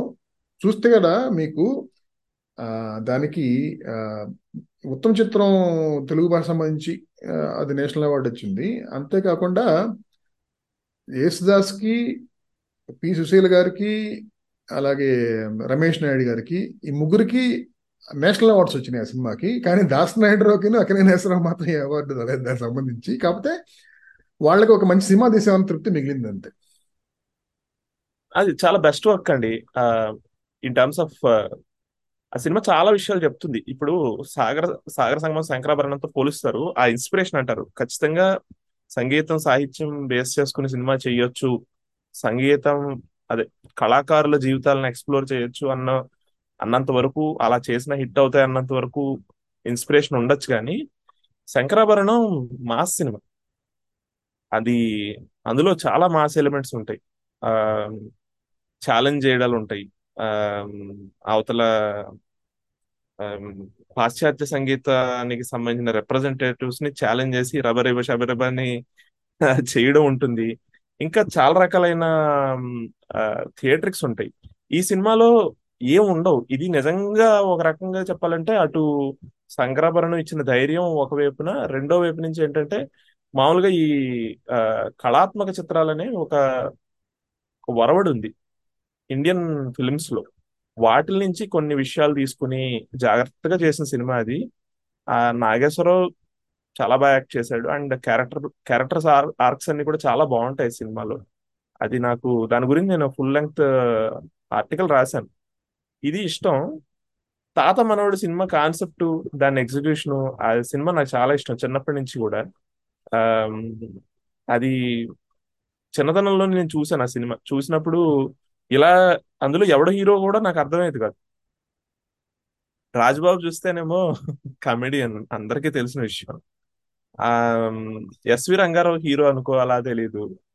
మామూలుగా అందులో హీరో వయసులో ఉండి ఉన్నవాడేమో చూస్తే సత్యనారాయణ కానీ సత్యనారాయణ యాంటీ హీరో అందులో. అదొక జనరల్గా మనకి హీరో సెంట్రిక్గా ఉండే సినిమాల్లో ఈ సబ్జెక్ట్ విచిత్రంగానే ఉంటుంది. ఒకటి. రెండోది అది చెప్పే నీతి ఆ ఆ టైం నాటికి ఉన్న ఆ సంఘర్షణ చాలా సినిమాల్లో కనిపించే సంఘర్షణనే తీసుకున్నాడు. మళ్ళీ విచిత్రంగా అతనేమి కొత్త విషయం లోకంలో లేని విషయం తీసుకోలే. ఇప్పుడు కలిసి ఉంటే కలుసుకోవడం దగ్గర నుంచి బోల్డ్ అని సినిమాల్లో ఆ ఇంట్లో ఎర్నింగ్ మెంబర్ని లాక్కుపోవడం లేదంటే ఇంట్లో ఎర్నింగ్ మెంబర్ని ఎవరో ఒకళ్ళు మ్యానిపులేట్ చేయడం మిగతా వాళ్ళందరూ బాధలు పడడం ఆ దాన్ని ఏమంటారు? ఈ ఆ, టైం నాటికి వాటిని ఏమనొచ్చంటే ఉమ్మడి కుటుంబం తాలూకు బీటలు వారే రోజుల్లో ఉమ్మడి కుటు- కుటుంబాన్ని డిఫెండ్ చేస్తూ తీసే సినిమాలు చాలా ఉండేవి. ఇది ఉమ్మడి కుటుంబం సంబంధించింది కాదు కానీ బట్ అగైన్ ఒక రకంగా చెప్పాలంటే విలువలు దెబ్బతినడం పట్టణీకరణ అన్నిటినీ కూడా తీసుకొచ్చి దాంట్లో పెట్టాడు. చాలా బాగుంటుంది సినిమా అది. నాకు ఆ సినిమా ఒకటి ఇష్టం. ఇక్కడ అంటే ఇలాంటివి ఇలాంటివి చెప్పినట్టు హ్యూమన్ వాల్యూస్ రిలేషన్షిప్స్ గురించి యాక్చువల్గా ఆయన నేను ముందు చెప్పినట్టు దాసనాయుడు గారు చాలా సినిమాలు అంటే అమ్మ రాజీనామా కావచ్చు ఏడంతస్తుల మేడ కావచ్చు బహదూర్ బాటసారి అవి ఇవి ఏదన్నా కోరికలే గుర్రాలైతే ఈ తూర్పు పడమర ఇలాంటివన్నీ కూడాను బేసికల్గా either old order versus new order అంటే ఒక జనరేషన్ ఇంకో ఇంకో జనరేషన్ అర్థం చేసుకో ఒకళ్ళనొకళ్ళు అర్థం చేసుకోలేకపోవటం అది కావచ్చు లేకపోతే సమాజంలో వస్తున్న మార్పుల వల్ల మనుషుల్లో మనుషుల విలువల్లో వస్తున్న మార్పులు దాని వల్ల ఎలా వాళ్ళు సఫర్ అవడం కానీ వేరే వాళ్ళు కానీ ఇలా అలాంటి టాపిక్స్ కనీసం ఆయన ఒక యాభై సినిమాలు తీసుంటాడు ఆయన. కరెక్ట్. బట్ అందులో మీరు మీరు కొంచెం జాగ్రత్తగా చూస్తే నాటకాల నుంచి వచ్చిన ఇన్ఫ్లుయెన్స్ కనిపిస్తుంది. నాటకాల్లో సాంఘిక నాటకాలు ఇప్పటికీ అప్పటి నుంచి మొదలు పెట్టుకుని ఇప్పటికీ సాంఘిక నాటకాలకు ఉన్న ముఖ్యం సాంఘిక నాటకాల్లో చాలా వాటికి ఉన్న ముఖ్యమైన లక్షణాలు. అంటే నేను ఇప్పుడు గొప్ప సాంఘిక నాటకాల గురించి మాట్లాడట్లా. జనరల్గా పరిషత్తులకు పోయితే మీరు వెళ్ళి కూర్చోంటే వరుసగా ఒక ఐదు ఐదు నాటకాలు చూస్తే అందులో మూడు నాలుగు నాటకాలు దీని గురించే ఉంటాయి. ఎందుకంటే నాటక రంగం మీద మనం చూపించగలిగింది అదే. తేలిగ్గా చూపించగలిగింది అదే. మీరు నాటక రంగం మీద ఫైట్స్ చూపించడం కష్టం. పరుగులు పరుగులు పెట్టుకుంటూ ఫైట్స్ చేసేలాంటివి కానీ లేదంటే యాక్షన్ ఇలాంటివి చాలా రకాలు చూపించలేరు. ఎస్పెషల్లీ తెలుగు నాటక రంగం మీద. బయట వాళ్ళు ఎలా చేస్తారో నాకు తెలియదు అక్కడ లిమిటేషన్ ఉంటుంది. లిమిటేషన్ ఉండడం వల్ల వీళ్ళు తరాల మధ్యన సంఘర్షణ దగ్గర నుంచి వీటిని బాగా ఎక్కువ ఎక్స్ప్లోర్ చేస్తూ ఉంటారు అనమాట హ్యూమన్ వాల్యూస్ వాటిల్లో ఉన్న సమస్యలు అండ్ నాటక రంగానికి సంబంధించి ఉండే ఒక దుర్లక్షణం ఏంటంటే కాస్త దుర్లక్షణం అనడానికి లేదు. ఒక లక్షణం ఏంటంటే కాస్త ఏంటంటే మెలోడ్రామాటిక్గా చెప్తారు విషయాన్ని. అండ్ కాస్త హై పిచ్లో ఉంటుంది. ఈయనలో అవన్నీ ఉంటాయి. బట్ అవి వర్కౌట్ అయినాయి ఆయనకి. అప్పటికి ప్రేక్షకులు ఇంకా ముదరలేదు కాబట్టి వర్కౌట్ అయింది ఇప్పటికి ప్రేక్షకులు ఇంకా మొదలలేదు మనం అలా అనుకుంటున్నాం కానీ ఈవెన్ నాకైతే బొమ్మరిల్లు క్లైమాక్స్ ఏంటి?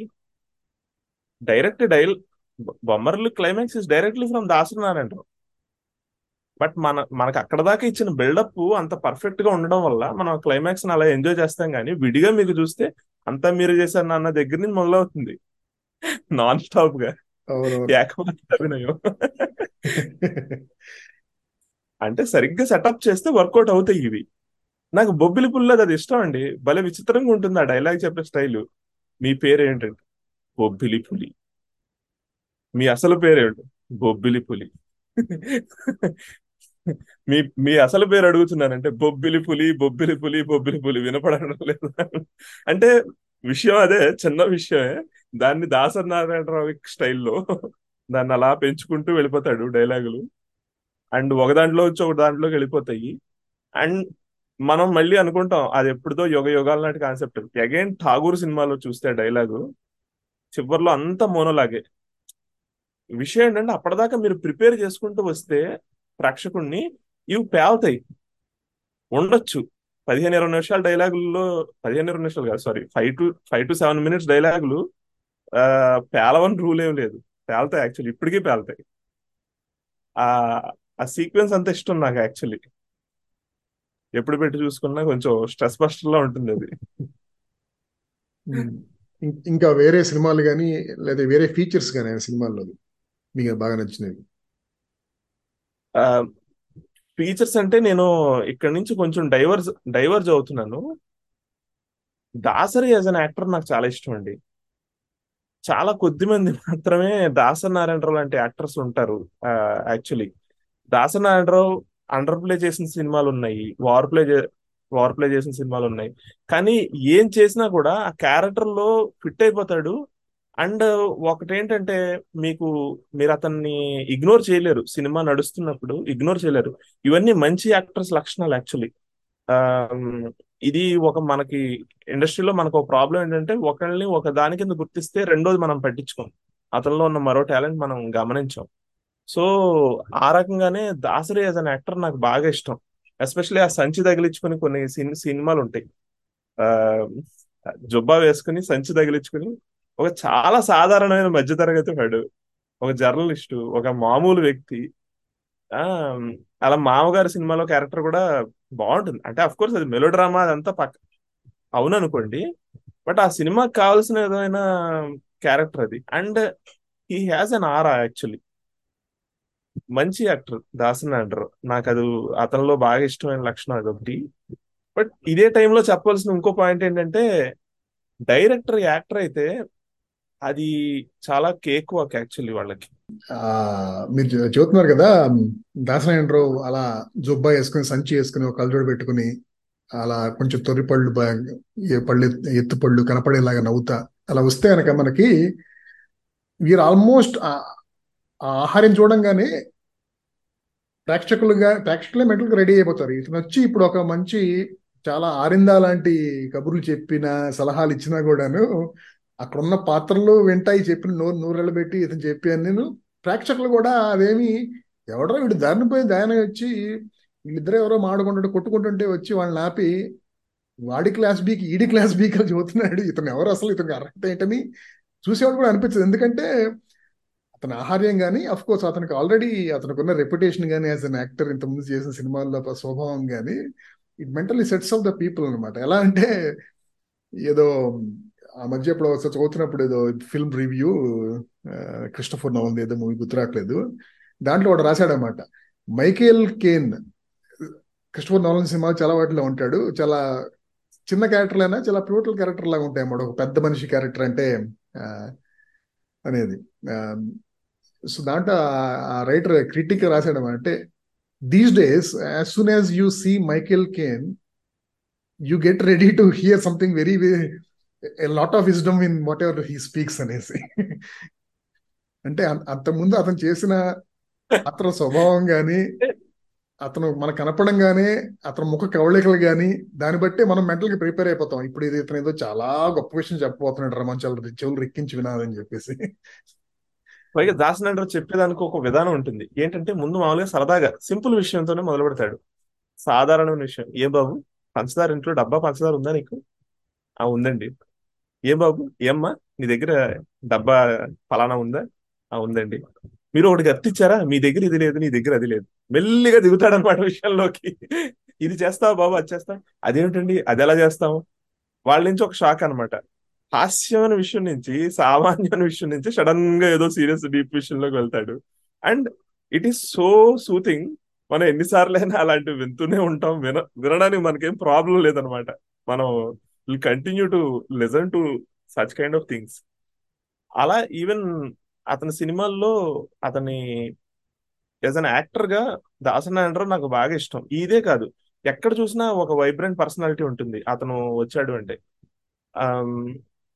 అదొకటి నాకు చెప్పాల్సిన విషయం. రెండోది యాక్టర్గా దాసరి నాకు ఇష్టం అన్నాను కాబట్టి అదేదో గొప్ప విషయం అని మాత్రం నేను అనుకోను. దాసరి నటన గొప్ప విషయం అనుకోను. ఎందుకంటే ఇక్కడ ఒక చిన్న ఒక ఒక ఒపీనియన్. అది ఎవరన్నా తప్పు పట్టచ్చు వ్యతిరేకించవచ్చు దర్శకులు చాలా ఈజీగా యాక్టర్లు అవ్వగలరండి. చాలా ఈజీగా అవ్వగలరు. మీరు యాక్టర్గా ట్రై చేసి ఫెయిల్ అయిన దర్శకుడిని నేను ఇప్పటిదాకా నా- నాకైతే సరిగా తగలట్లేదు. కే. విశ్వనాథ్ నుంచి మొదలు పెట్టుకుంటే ఇంకా అంతకు ముందు నుంచి కూడా ఎవరైతే యాక్టర్స్గా చేశారో ఈవెన్ ఇతని పేరేంటి? ఎల్వి ప్రసాద్ కూడా ఆ సింగీత శ్రీనివాసరావు సినిమా ఒకటి అమావాస్య చంద్రుల్లో యాక్టర్గా చేస్తాడు. ఎంత బ్రహ్మాండమైన బాడీ కామెడీ చేస్తాడు. ఎల్వి ప్రసాద్ బాడీ కామ్ ఎల్వి ప్రసాద్ సినిమాలు కామెడీకి ప్రసిద్ధం కదా. ఇతను ఇందులో ఎంత చక్కటి బాడీ కామెడీ చేస్తాడు ఎంత చక్కటి ఎక్స్ప్రెషన్స్ కానీ లేదా ప్రజెన్స్ కానీ అందులో పాలలో నీళ్ళ కలిసిపోతుంది ఆ సినిమాలో. ఇట్లా వాళ్ళకి ఏంటంటే డైరెక్టర్గా ఇ- ఇప్పుడు కంప్లీట్ చేయాలంటే ఇప్పుడున్న వెంకటేష్ మహా కూడా చేస్తున్నాడు యాక్టర్గా ఆ, వెంకటేష్ మహా చేస్తున్నాడు ఇతను ఇతని పేరేంటి? పెళ్ళి పెళ్ళి చూపులు cinema director. Tarun Bhaskar. Hmm. Tarun Bhaskar కూడా చేస్తున్నాడు. సో అందరూ సక్సెస్ఫులే. ఎవ్వరు కూడా ఒక క్యారెక్టర్ ఆర్టిస్ట్గా దిగడము లేదా హీరోగా దిగిన క్యారెక్టర్ ఆర్టిస్ట్గా దిగిన వాళ్ళ క్యారెక్టర్ చేశారంటే అందులో ఏం లోటుపాటు ఉండదు. దాసనారాయణరావు కూడా అంతే. ఎందుకంటే వీళ్ళు సినిమాల్లో సజెస్ట్ చేస్తారు యాక్టర్స్కి యాక్చువల్లీ కే విశ్వనాథ్ అయితే హీరోయిన్ క్యారెక్టర్ కూడా కే విశ్వనాథ్ చేసి చూపిస్తాడంట. Heroine character. హీరోయిన్ కన్నా బాగా చేసి చూపిస్తాడంట. దాంట్లో వాళ్ళు సెవెంటీ పర్సెంట్ తీసుకొచ్చిన గొప్ప విషయమే. కొంతమంది డైరెక్టర్లు చేసి చూపించరు. చేసి చూపించకపోయినా ఏది ఎక్కువ ఏది తక్కువ వాళ్ళకి తెలుసు. ఎక్కువ అవుతున్నప్పుడు బాబు ఇంత వద్దు ఇది చాలు. చెప్పేస్తారు కదా. అలాంటప్పుడు వాళ్ళే డైరెక్టర్ వాళ్ళే యాక్టర్ పొజిషన్లోకి వచ్చినప్పుడు అది వాళ్ళకి చాలా ఈజీ చాలా కేక్ వాక్ అనమాట అందువల్ల అది గొప్ప లక్షణం కాదు కానీ ముచ్చటైన విషయం. Dasari Narayana Rao as an actor. అది ఒక పాయింట్ నేను చెప్దాం అనుకున్నది. రైట్ సో మనం ముగించే ముందు మొదట్లోనే అనుకున్నట్టు దాసనారాయణరావు గారు సినిమా ఇండస్ట్రీకి సంబంధించిన సినిమా ఇండస్ట్రీలోనే విజయాలు సాధించలేదు. బయట కూడా చాలా చేశాడు ఆయన. అంటే ముఖ్యంగా పత్రికా రంగం కానీ రాజకీయ రంగం కానీ దాని గురించి కూడా క్లుప్తంగా ఆ, మీ అభిప్రాయం. అంటే ఆయన ఎంతవరకు విజయం సాధించాడు ఎంతవరకు పరాజయాలు కూడా మూట కట్టున్నాడు అనే దాని గురించి చెప్పండి. దాసనారాయణరావు చేసినంత వరకు అవి ఎలా ఉంటాయంటే దాసనారాయణరావు ఒక స్థాయి దాకా చాలా బాగా వెళ్ళగలిగాడు. And he could not fulfil after one point. But still నేను అది ఓకే అండి. ఎందుకంటే మన లైఫ్స్లో కూడా మనం ఆ, ఉదాహరణకి ఉదయం తీసుకోండి. ఈనాడు వచ్చిన తొమ్మిదేళ్ళకు వచ్చింది అనుకుంటా ఉదయం. పంతొమ్మిది వందల డెబ్బై ఏడు డెబ్బై ఆరు టైంలో ఈనాడు వచ్చింది. వస్తే పంతొమ్మిది వందల ఎనభై నాలుగులో ఉదయం వచ్చింది. పొలిటికల్ మోటివేషన్ ఉందని నేను అనుకుంటాను. అంటే he's a Congress man and nineteen eighty three ఎలక్షన్స్లో చాలా విజిబుల్గా చాలా క్లియర్గా ఈనాడు స్టాండ్ తీసుకుని సపోర్ట్ చేసింది. ఈ మోటివేషన్స్ అన్ని ఉండడం పక్కన పెట్టండి. బట్ ఉదయం ఏమి సామాన్యమైన పత్రిక కాదు. ఉదయం ఖచ్చితంగా సంచలనం పత్రికా రంగంలో. కొంతమంది మిత్రులు ఉన్నారు నాకు పత్రికా రంగంలో. మిత్రులు అంటే వాళ్ళు చాలా పెద్దవాళ్ళు అనుకోండి బట్ నాకు వాళ్ళతో స్నేహం అలా కుదిరింది. కబుర్లు చెప్పుకోవడం బాగా అలవాటు ఈ రకంగానే. సో వాళ్ళు ఉదయంలో పనిచేసి వచ్చిన వాళ్ళు అన్నమాట వాళ్ళు చెప్తారు అసలు ఉదయం ఆఫీస్ అనేది ఒక ఎప్పుడూ ఒక ఉత్తేజంతో నిండి ఉండేదని ఏబి ఏబికే ప్రసాద్ గారు దానికి ఎడిటర్గా వర్క్ చేశారు కదా. సో ఇంకా చాలా మంది మహామహులు ఉదయంలోకి మారారు ఉదయంలోకి వచ్చారు. అండ్ ఉదయం ఒక సంచలనంగా ఉండేది పత్రికగా. And especially nineteen eighty four to eighty nine వరకు అట్లీస్ట్ uh, తెలుగుదేశం పార్టీ అధికారంలో ఉన్నంతసేపు ఉదయం uh, సంచలనాత్మకమైన జర్నలిజం చేసేది అని పేరు. ఎస్పెషలీ ఈ uh, విషయాలను వెలికి తీయడం పొలిటికల్గా ఆ, ఎత్తి చూపడం అండ్ పరిశోధనాత్మకమైన జర్నలిజం తీసుకురావడం ఇట్లాంటి వాటిల్లో ఉదయం చాలా మంచి పేరు ఉంది ఓవరా అండ్ ఇక్కడ ఇంకొక పాయింట్ కూడా ఒకళ్ళు చెప్పారు. ఏంటంటే దాసరి నారాయణరావు యాజ్ ఏ ఉదయం ఉదయం ఓనర్ ఎలా ఉండేవాడు అంటేనట మొదటి నుంచి కూడా దాసనారాయణరావు ఆ, తానేదో కిరీటం పెట్టుకుని మిగతా వాళ్ళని దూరంగా పెట్టిన మనిషి కాదు అనే చెప్తారు. ఈ ఉదయం ఉదాహరణ కూడా అందుకే వస్తుంది. ఇతను ఉదయం ఆఫీస్కి వచ్చి కూర్చుంటే ఇతనికి ఒక ప్రత్యేకమైన ఛాంబర్ ఉండిందట. మామూలుగా ఆ ఛాంబర్లో కూర్చొని మధ్యాహ్నం భోజనం సమయం అయితే ఛాంబర్లో కూర్చొని భోజనం చేస్తాడని అందరూ అనుకుంటారు కదా. అట్లా కాకుండా మామూలుగా వచ్చి హాల్లో మిగతా వాళ్ళతో పాటు కూర్చుని అందరితో పాటు కూర్చుని కబుర్లు చెప్పుకుంటూ హ్యాపీగా భోజనం చేశాడట. వీళ్ళందరూ నిజంగా సర్ప్రైజ్ అయ్యారట. చైర్మన్ తోటి అంత యాక్సెస్ ఉండడం పెద్ద విషయం కదా. లేదా ఎండిఓ చైర్మన్ నాకు తెలియదు దానికి. స్పెసిఫిక్ టెక్ పదం అది. సో అందరిలో కలిసిపోయి చేశాడని చెప్తారు. And as an effort Udayam is really గొప్ప ప్రయత్నం but at the same point of time ఒకటి గుర్తు చేయాల్సిన విషయం ఏంటంటే మీరు మీరు కూడా ఈ విషయం మనం మాట్లాడుకునేటప్పుడు గుర్తు చేసుకున్నారు. ఈ ఉదయం మూతపడడం అనేది ఖచ్చితంగా పత్రికా రంగంలో పెద్ద దెబ్బ. కొత్తగా పత్రిక వచ్చింది అని అంటే ఎన్నాళ్ళు ఉంటుంది అన్న భయం కలగజేసింది. సో ఈ రకంగా దాని ఆ ఉదయము ఆ అస్తమయము కూడా పత్రికా రంగంలో సంచలనాలే. అది శివరంజని అనే సినిమా పత్రిక కూడా వచ్చినట్టుంది కదా అది ఎలా నడిచింది అంటారు శివరంజని సినిమా పత్రిక చాలా సక్సెస్ఫుల్ కదా చాలా పెద్ద పేరు శివరంజని కూడా. చాలా మంది సినీ జర్నలిస్టులని దాంట్లో దాని నుంచి పుట్టుకొచ్చారు సినీ జర్నలిస్టులు. అది కాక ఇతను ఒక పొలిటికల్ పత్రిక కూడా ఒకటి పెట్టాడని. బొబ్బుల పులి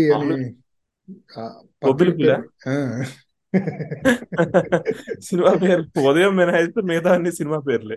అదే సో పత్రికాధిపతిగా చెప్పాలంటే ఒక సంచలనం ఆయన దాసనారాయణరావు రాజకీయాల్లో కూడా అదే కొనసాగింది. ఆయనలో పొటెన్షియల్ ఉంది అని అందరూ అనుకున్నారు. స్కోప్ ఉంది దాసనారాయణరావుకి అంటే ఆ, దీన్ని ఎలా చూడొచ్చు అంటే దాసనాండరావుకి ఒక క్లియర్ ఐడియాలజీ ఉంది. అంటే స్పెసిఫిక్ ఐడియాలజీ కాకపోవచ్చు. కాకపోతే ఓవరాల్గా మీరు అతని లక్షణం చూస్తే పేదల పక్షపాతి ఎప్పుడు ప్రశ్నిస్తూ ఉండే గళం అతనేమి ఎప్పుడు కూడా మౌనంగా ఉండి అధికారం ఎటుంటే అటువైపు గాలివాటంగా వెళ్ళిపోయే లక్షణం ఉన్న వ్యక్తి కాదు. కన్సిస్టెన్సీ ఉంది మనిషిలో. కష్టపడి కింద నుంచి పైకి వచ్చాడు this this is a very great story. For a politician. And cinema రంగంలో ఒక ఊపు ఊపాడు. పత్రికల్లో కూడా పత్రికా రంగాన్ని కూడా సంచలనం నమోదు చేసిన పత్రికను నడిపాడు. ఇవన్నీ చూసుకుంటే at the end of the day nineteen nineties నాటికి స్పేస్ ఉందో లేదో తెలియదు నాకు. పొలిటికల్గా అప్పటికి స్పేస్ ఉందో లేదో నాకు తెలియదు బికాస్ నేనంత పాలిటిక్స్ నైన్టీన్ నైన్టీస్ నాటి పాలిటిక్స్ మీద నాకు అంత అవగాహన లేదు. But he's a promising person. రచయిత దర్శకుడు అనేవాడేమి రచయిత దర్శకుడు మాత్రమే కాదు. He he's a recognisable face actually. ఒక కరుణానిధి లాగా అయ్యుండొచ్చేమో బహుశా. బట్ షార్ట్ కమింగ్ అదేమిటో నాకు తెలియదు చివరికి అతను ఏమీ కాకుండా అయిపోయాడు రాజకీయంగా. కేంద్ర మంత్రి అయ్యాడు బట్ నేను అది అదేం పెద్ద విజయం నేను అనుకోను. అది ఒక మోడరేట్లీ సక్సెస్ఫుల్ థింగ్ పొటెన్షియల్ పూర్తిగా ఉపయోగించుకోలేకపోయాడేమో అనుకుంటాను. అది ఎందువల్ల అంటారు అవును. అంటే మీరు చెప్పినట్టు ఆయన వ్యక్తిత్వంలో ఆ లక్షణాలు ఏంటంటే ఒక సక్సెస్ఫుల్ ఒక మాస్ లీడర్ అవ్వాల్సిన లక్షణాలు ఉన్నాయి ఎందుకంటే ఆయన చూస్తే కనుక సినిమా ఇండస్ట్రీలో కూడాను ఆయన ఎప్పుడు అంటే ఆయన వచ్చింది చాలా పూర్ బ్యాక్గ్రౌండ్ నుంచి అలాగే అతనికి సామాజిక అంశాల పట్ల సామాజిక సమస్యల పట్ల ఎంత అవగాహన ఉందనేది ఆయన తీసిన సినిమాల్లో మనకు కనపడతా ఉంటుంది. దాని తోడు ఆయన సినిమా ఇండస్ట్రీలో ఉన్నంతకాలం కూడాను ఒక జూనియర్ మోట్ మోస్ట్ టెక్నీషియన్ కానీ ఆర్టిస్ట్ కానీ వాళ్ళ కష్టాలు వాటిని ఆ సమస్యలు తీర్చడానికి ఆయన ఎక్కువ ప్రాధాన్యం ఇచ్చాడే తప్పితే ఎవరైతే కొంచెం పవర్ సెంటర్స్గా ఉన్నారో ఎవరో ఒకళ్ళు వాళ్ళతో పాటు కలిసి జాయిన్ అయ్యి తన పవర్ని కూడా పెంచుకుని తన పవర్ని కన్సాలిడేట్ చేసుకుని చేసి మిగతా వాళ్ళని పీడించి తినటం లాంటి లక్ష అలాంటి పనులు ఎప్పుడు చేయలేదు ఆయన. యాక్చువల్గా ఆయన అంటే దాన్ని ఏమంటారు? హ్యావ్ నాట్స్ వైపే ఉన్నాడు. హ్యావ్ కాకుండా ఎవరైతే బలమైన పొజిషన్ ఉన్నారో బల బల బలవంతుల వైపు కాకుండా బలహీనల వైపే చేశాడు ఆయన ఇండస్ట్రీలో ఉన్నంతకాలం కూడా సో అందువల్ల రాజకీయాల్లో కూడాను యాక్చువల్గా ఇంకా ఎక్కువ సక్సెస్ఫుల్ అవ్వాల్సిందని నా ఉద్దేశం. ముఖ్యంగా అతనికి ఒక పార్టీ బలమైన అంటే బేసిక్గా ఇప్పుడు రెండే టూ పార్టీ సిస్టమ్ కింద లెక్క కదా. సో కాంగ్రెస్ హైకమాండ్ ఈయనకి బాగానే మంచి విలువిచ్చి ఈయన్ని కనీసం ఒక సామాజిక వర్గానికి ఒక కులానికి ప్రతినిధి కింద ఆ కోటాలో ఈయనకి ఇవ్వాల్సినంత ఇచ్చారు. కానీ ఈయన కూడా ఏంటంటే చేశారు కదా ఏకంగా అది ఈ కేంద్ర మంత్రిని చేశారు కానీ ఈయన కూడాను బియాండ్ దట్ క్యాస్ట్ కానీ అంటే ఆయన ఎప్పుడు అలా ప్రదర్శించలేదు కానీ రాజ్యసభకు తీసుకెళ్ళి కేంద్ర మంత్రిని చేశారంటే? అవునవును. చేసే సో ఆ రకంగా ఆయనకి ఆ రకంగా అవకాశం వచ్చినట్టే పొలిటికల్గా ఇది పార్టీ సైడ్ నుంచి. కానీ ఈ ప్రజల సైడ్ నుంచి ఆయనకి అంతగా ఆ స్థానం ప్రజలు ఆయన్ని ఒక స్థానంలో కూర్చోబెట్టలేదు. అలా కూర్చోబెట్టడానికి ఆ స్థానం సంపాదించుకోవడానికి ఈయన ప్రజల్లో తిరిగి ఎక్కువ చేయలేదు అనేది నా ఉద్దేశం. ఇంకోటి కూడా గుర్తుపెట్టుకోవాల్సింది ఏంటంటే సినిమా వాళ్ళు వచ్చి రాజకీయాల్లో సక్సెస్ఫుల్ అవటం చాలా కష్టం. ఎందుకంటే సినిమాల్లో ఉన్నప్పుడు తల తల మీద పెట్టుకుంటారేమో కానీ రాజకీయాల్లోకి వచ్చిన తర్వాత వాళ్ళని మిగతా చోటా మోటా రాజకీయ నాయకులు లేకపోతే బడా రాజకీయ నాయకులు వాళ్ళతోనే కంపేర్ చేస్తారు. అట్లీస్ట్ ఈ రాజకీయ నిజమైన రాజకీయ నాయకులు అయితే అట్లీస్ట్ మాకు చాలా యాక్సెసిబుల్ ఉంటారు. లేకపోతే మేము చెప్పింది వింటారు అనే భరోసా అని ఉంటుంది. కానీ ఇలా విజిటింగ్ ప్రొఫెసర్ లాగా టూరిస్ట్ లాగా వచ్చే సినిమా ఇండస్ట్రీ నుంచి వచ్చిన వచ్చి రాజకీయాల్లో ఉండే వాళ్ళ మీద యాక్చువల్గా సరైన అభిప్రాయం లేదు జనాల్లో ఇప్పటికి కూడా ఎప్పుడూ లేదు యాక్చువల్ చెప్పాలంటే. ఒక రకంగా ఎన్టీఆర్ ఎంజీఆర్ అట్లీస్ట్ ఎన్టీఆర్ అంటే మన తమిళ రాజకీయాలు అదంతా వేరే విషయం అనుకోండి. తెలుగు రాజకీయాల్లో NTR is an aberration or an outlier in my view cinema వాళ్ళకి యాక్చువల్గా తెలుగు రాజకీయాల్లో వచ్చి సక్సెస్ఫుల్ అవ్వడం చాలా కష్టం అన్న ఉద్దేశం. అలాగే ఈయన కూడా ప్రత్యేకంగా ప్రజల్లో అలా పలుకుబడి ఒక రాజకీయ నాయకుడిగా పలుకు ప్రజల్లో పలుకుబడి సంపాదించుకోవడానికి ఈయన ప్రత్యేకంగా చేసిన ప్రయత్నాలు ఏంటో నాకు కనపడలేదు. అందువల్ల కూడాను ఆయన ఎప్పుడు కూడాను దాసనారాయణరావు గనక ఈ- క్యాండిడేట్స్ అంటే ఒక పార్టీ వైపు తిరిగితే గనక ఆయన వల్ల ఒక పది ఇరవై నిజ నియోజకవర్గాలు లేకపోతే కనీసం ఒక ఐదు పది శాతం ఓట్ షేర్ అయినా మన వైపు వస్తుందని అనుకునేంత సీన్ ఎప్పుడు లేదు ఆయన. అదొకటే ఒక చిన్న లోటుగా చెప్పుకోవచ్చు ఆయన రాజకీయ జీవితంలో. చిన్న లోటు కాదు పెద్ద లోటే అది యాక్చువల్గా ఇంకొకటి కూడా. ఏంటంటే నేను ఇంతకుముందు ఇంతకుముందు నేను అంటే ఆయన బలహీనుల వైపు ఎప్పుడు ప్ర- పనిచేశాడని చెబుతున్నాం కదా ఆ లక్షణంతో పాటు ఇంకొక మంచి లక్షణం కూడా ఉంది. ఏంటంటే ఈ రెండు లక్షణాలు ఆయన రాజకీయాలు కనుక సరిగ్గా పనిచేస్తే కనుక ఇంకా బాగా సక్సెస్ఫుల్ అయ్యవడం చెప్పుకోవడానికి నాలాంటి వాడికి ఎందుకు అనిపిస్తుందంటే ఒకటేమో బలహీనల వైపే ఉండడం ఎప్పుడూను తన బలాన్ని కానీ లేకపోతే బలవంతుల వైపు కానీ తిరిగి ఎప్పుడు చేయకపోవటం అదొకటి. రెండోది ఆయన అన్ని సినిమాలు డైరెక్ట్ చేసి దాదాపు పాతిక సినిమాలు ప్రొడ్యూస్ చేసినా కూడాను ఆయనేమి తన పిల్లల్ని జనాల మీద రుద్దడానికి అదేం ట్రై చేయకుండా అంటే it should be a meritocracy అన్నట్టు అంటే అలాంటి భావాలు ఆయనలో ఉన్నాయి అనేది అలాంటి వాళ్ళు నిజంగానే రాజకీయాల్లోకి వచ్చి గట్టిగా పనిచేసి నిలదొక్కుంటే కనుక ప్రజలకి మంచి జరిగేది అనేది నా ఉద్దేశం. అన్ఫార్చునేట్లీ ఆయన అంత ఎఫర్ట్ పెట్టలేకపోయాడు రాజకీయాల్లో మేబీ ఎందుకంటే ఆయన ఎప్పుడు చూసినా ఒక పది పదాలు పది పడవలనే కాలు పెట్టుంటాడు కాబట్టి. కరెక్ట్. బహుశా it might not be his forte మనకి మనకి తెలియదు పూర్తిగా వ్యక్తి గురించి కాబట్టి. బట్ మీరు చెప్పిన చివరి రెండు పాయింట్స్ కూడా చాలా ముఖ్యమైనవండి. అనిపించవచ్చు దాసరి పద్మ పేరుతో ఏవో తీసాడంటే భార్య మీద గౌరవం ప్రేమ కొడుకు వచ్చాడు కానీ కొడుకుని ఏం పెద్ద విపరీతంగా లాంచ్ చేసి దండయాత్రల మీద దండయాత్రలు చేయించి ఎట్లయినా నిలబెట్టాలి ఎట్లయినా ఇతన్ని చెయ్యాలి అన్న ఎఫర్ట్ దాసనారాయణరావు పెట్టినట్టుగా నాకైతే అనిపించట్లేదు. బట్ అప్పటికి నేను కొంచెం చిన్నవాడిని కాబట్టి మీకు ఏమైనా గుర్తుంటే చెప్పండి.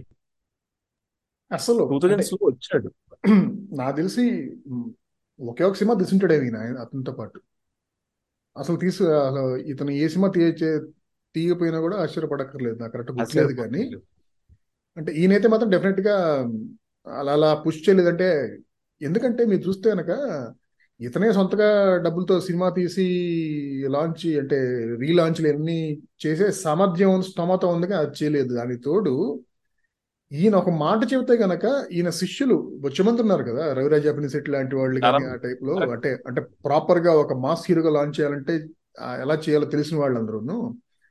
వాళ్ళు ఎవరిని కూడా ఈయన వాడుకోలేదు కొడుకు గురించి. పెట్టుబడి పెట్టాలంటే ఇప్పుడు మోహన్ బాబు లాంటి వాళ్ళు ఉన్నారు.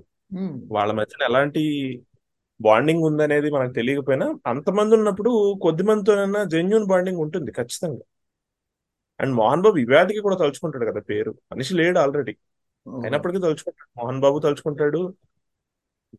అన్నిటికన్నా గొప్ప విషయం ఏంటంటే కోడి రామకృష్ణ. ఇప్పుడు తెలుగు సినిమా ఇండస్ట్రీలో నాకు తెలిసి ముగ్గురే కదా వందకు పైగా సినిమాలు చేసిన వాళ్ళు. ఒకళ్ళు రాఘవేంద్రరావు రెండో ఆయన దాసనారాయణరావు అదే మొదట దాసనారాయణరావు నూట యాభై. రెండో ఆయన రాఘవేంద్రరావు మూడో ఆయన కోడి రామకృష్ణ అయితే కోడి రామకృష్ణ ఈయన శిష్యుడే మళ్ళీ ఇంత చేసి. అవును. ఇద్దరిది పాలకొల్లే. ఇద్దరిది పాలకొల్లే. యా ఆ పాలకొల్లు కనెక్షన్ ఒకటి మనం చెప్పుకోలేదు కానీ Palakollu is also a cultural centre అండి. ఈ పాలకొల్లు నాటకాలకి ఒక గొప్ప కేంద్రం. మీకు పాలకొల నుంచి వచ్చిన జనం చూస్తే కూడా మీకు తెలుస్తుంది. ఆ, ఇతను ఎవరు అల్లు రామలింగయ్య గారు పాలకొల్లు నుంచి వచ్చాడు. పాలకొల్లు నాటకాల నుంచి వచ్చాడు. దాసనారాయణరావు పాలకొల్లు నుంచే వచ్చాడు. ఈయన ఇప్పుడు మీరు అన్నట్టు కోడి రామకృష్ణ పాలకొల్లే. ఆ కల్చర్ ఆ ఎన్విరాన్మెంట్ అతను తయారు చేసింది. ఇట్లా చుట్టుపక్కల ప్రాంతాల నుంచి ఇంకా మనకి ఈయన పేరేంటి? కృష్ణరాజు చుట్టుపక్కల ప్రాంతాల నుంచి వచ్చాడు. చిరంజీవి ఆ చుట్టుపక్కల ప్రాంతాల నుంచి వచ్చాడు. So there is a cultural centre in and around Palakollu. కాకపోతే ఇప్పుడు గుంటూరు వాసులు తెనాలి గురించి చెప్పినట్టు లేదంటే విజయవాడ గురించి కృష్ణ వాళ్ళు చెప్పినట్టు లేదా విజయవాడ గురించి లేదా కృష్ణా జిల్లా. గురించి వారు చెప్పినట్టు గుడివాడ గురించి కృష్ణా జిల్లా వాళ్ళు చెప్పినట్టు మా వాళ్ళు ఎందుకో మొత్తానికి చెప్పుకోరు. పాలకొల్లు గురించి అంతగా చెప్పుకోరు అంటే అంత ఎఫర్ట్స్ ఏం పెట్టలేదు. పాలకొల్లు గురించి ఒక పుస్తకం వేయొచ్చు యాక్చువల్లీ. అంటే ఈవెన్ అంటే మీ తూగోజీ వాసులు కూడాను రాజమండ్రి గురించి కానీ కాకినాడ అమలాపురం గురించి కానీ సాంస్కృతంగా సాంస్కృతికంగా కానీ లేకపోతే సినిమా పరంగా కానీ ఎంతగా ప్రమోట్ అంటే దాన్ని కాల్అవుట్ చేస్తూ ఉంటారు. పది పదిసార్లు చెప్పుకుంటారు అలా. అలా వెస్ట్ గోదావరిలో ఏ ప్లేస్ కూడాను అంటే సాంస్కృతికంగా కానీ సినిమా పరంగా కానీ ఈ విషయంలో మాది మా కంట్రిబ్యూషన్ ఇది. అనేది చెప్పుకోవడం అనేది పెద్దగా చూడలేదు.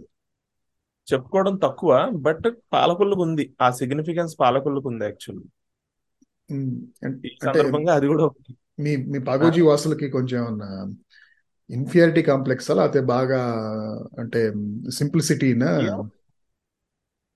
ఏమో. అందరు వాడు అనిపించుకోవడానికి ఇష్టపడతారేమో మా వాళ్ళు అనిపిస్తారు చూస్తుంటే. అందరూ అందరు వాళ్ళే. దాసరథ సైతం. ఎవరు వారు ఎవరి వాళ్ళు కాకుండా పోతారు అలా అయితే అనక. అందరూ వాళ్ళు. సో కాదు ఒక రకం చెప్పాలంటే అంటే బ్రహ్మానందం యాక్చువల్ చాలా మంది వెస్ట్ గోదావరి అనుకుంటారు కదా. ఆయన వెస్ట్ గోదావరి కాకపోయినా కూడాను. ఆయన ఎంతో కొంత పేరు తీసుకొచ్చాడు. పుట్టింది సత్తెనపల్లి కానీ మా అత్తిలి ఆయన బట్ నిజానికి చాలా మంది వెస్ట్ గోదావరి వాసుల కన్నా ఎక్కువ వెస్ట్ గోదావరిని పాపులర్ చేసింది ఇద్దరండి వెస్ట్ గోదావరిని పాపులర్ చేసింది. ఒకడు ఈవి సత్యనారాయణ రెండో ఆయన బ్రహ్మానందం. అవును. ఈవి సత్యనారాయణ ఆయన శక్తి వంచన లేకుండా కృషి చేశాడు. ప్రతి సినిమాలోని ఏదో ఒక రకంగా రెఫరెన్స్ తీసుకొస్తాడు. అండ్ బ్రహ్మానందం కూడా అంతే. బ్రహ్మానందానికి అవకాశం దొరికినప్పుడల్లా అత్తిలి దువ్వ ఆ ప్రాంతాల గురించి ఆయన కీర్తిస్తూనే ఉంటాడు. వాళ్ళిద్దరికి మాత్రం జంధ్యాల గారిది కూడాను నరసాపూరే కదా. ఆయన కూడా ఆయన పెద్ద మరి. వైజాగ్ నేను విజయవాడ వైజాగ్ వీటి గురించి ఎక్కువ అంటే అక్కడ పెరిగినట్టున్నారు. బహుశా నాకు అంతగా తెలియదు ఆ విషయం.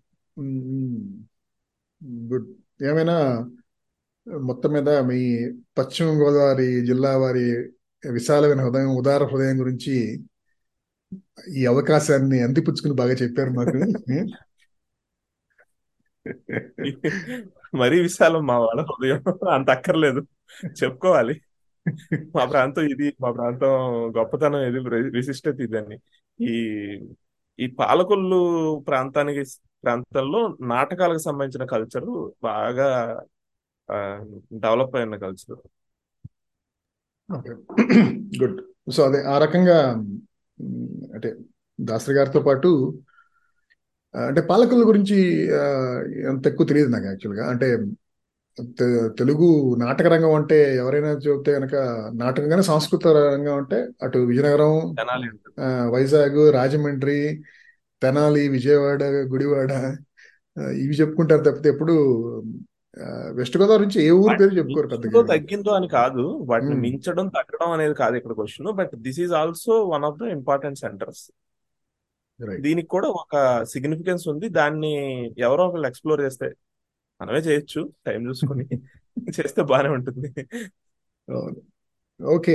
Very good. సో విన్న ముందు చెప్పినట్టు విన్న శ్రోతలు ప్రేక్షకులు ఆ, ముఖ్యంగా ఈ ఎపిసోడ్కి మీరు మీ స్పందన తెలియజేస్తే బాగుంటుంది. అంటే దాసరి గారి గురించి మేము ప్రస్తావించిన విషయాలు ఇంకా మంచి విషయాలు ఉంటాయి కనుక అవి కూడా మీ కామెంట్స్ ద్వారా తెలియటం తెలపటం. అలాగే మేము మాట్లాడిన దాంట్లో మీకు ఏమన్నా భిన్నాభిప్రాయాలు ఉంటే కనుక అవి కూడా తెలిపితే కనుక ముఖ్యంగా ఆయన గురించి కొంచెం ఎక్కువ మాడుకుంటే కనుక ఆయన తెలుగు సినీ రంగానికి అలాగే పత్రికా రంగానికి కానీ ఎంతో కొంత రాజకీయాల్లో కూడా ఆయన చేసిన కంట్రిబ్యూషన్కి మనం ఎంతో కొంత ప్రతిఫలం ఇచ్చిన వాళ్ళం అవుతామని నా ఉద్దేశం. ధన్యవాదాలు. నమస్తే.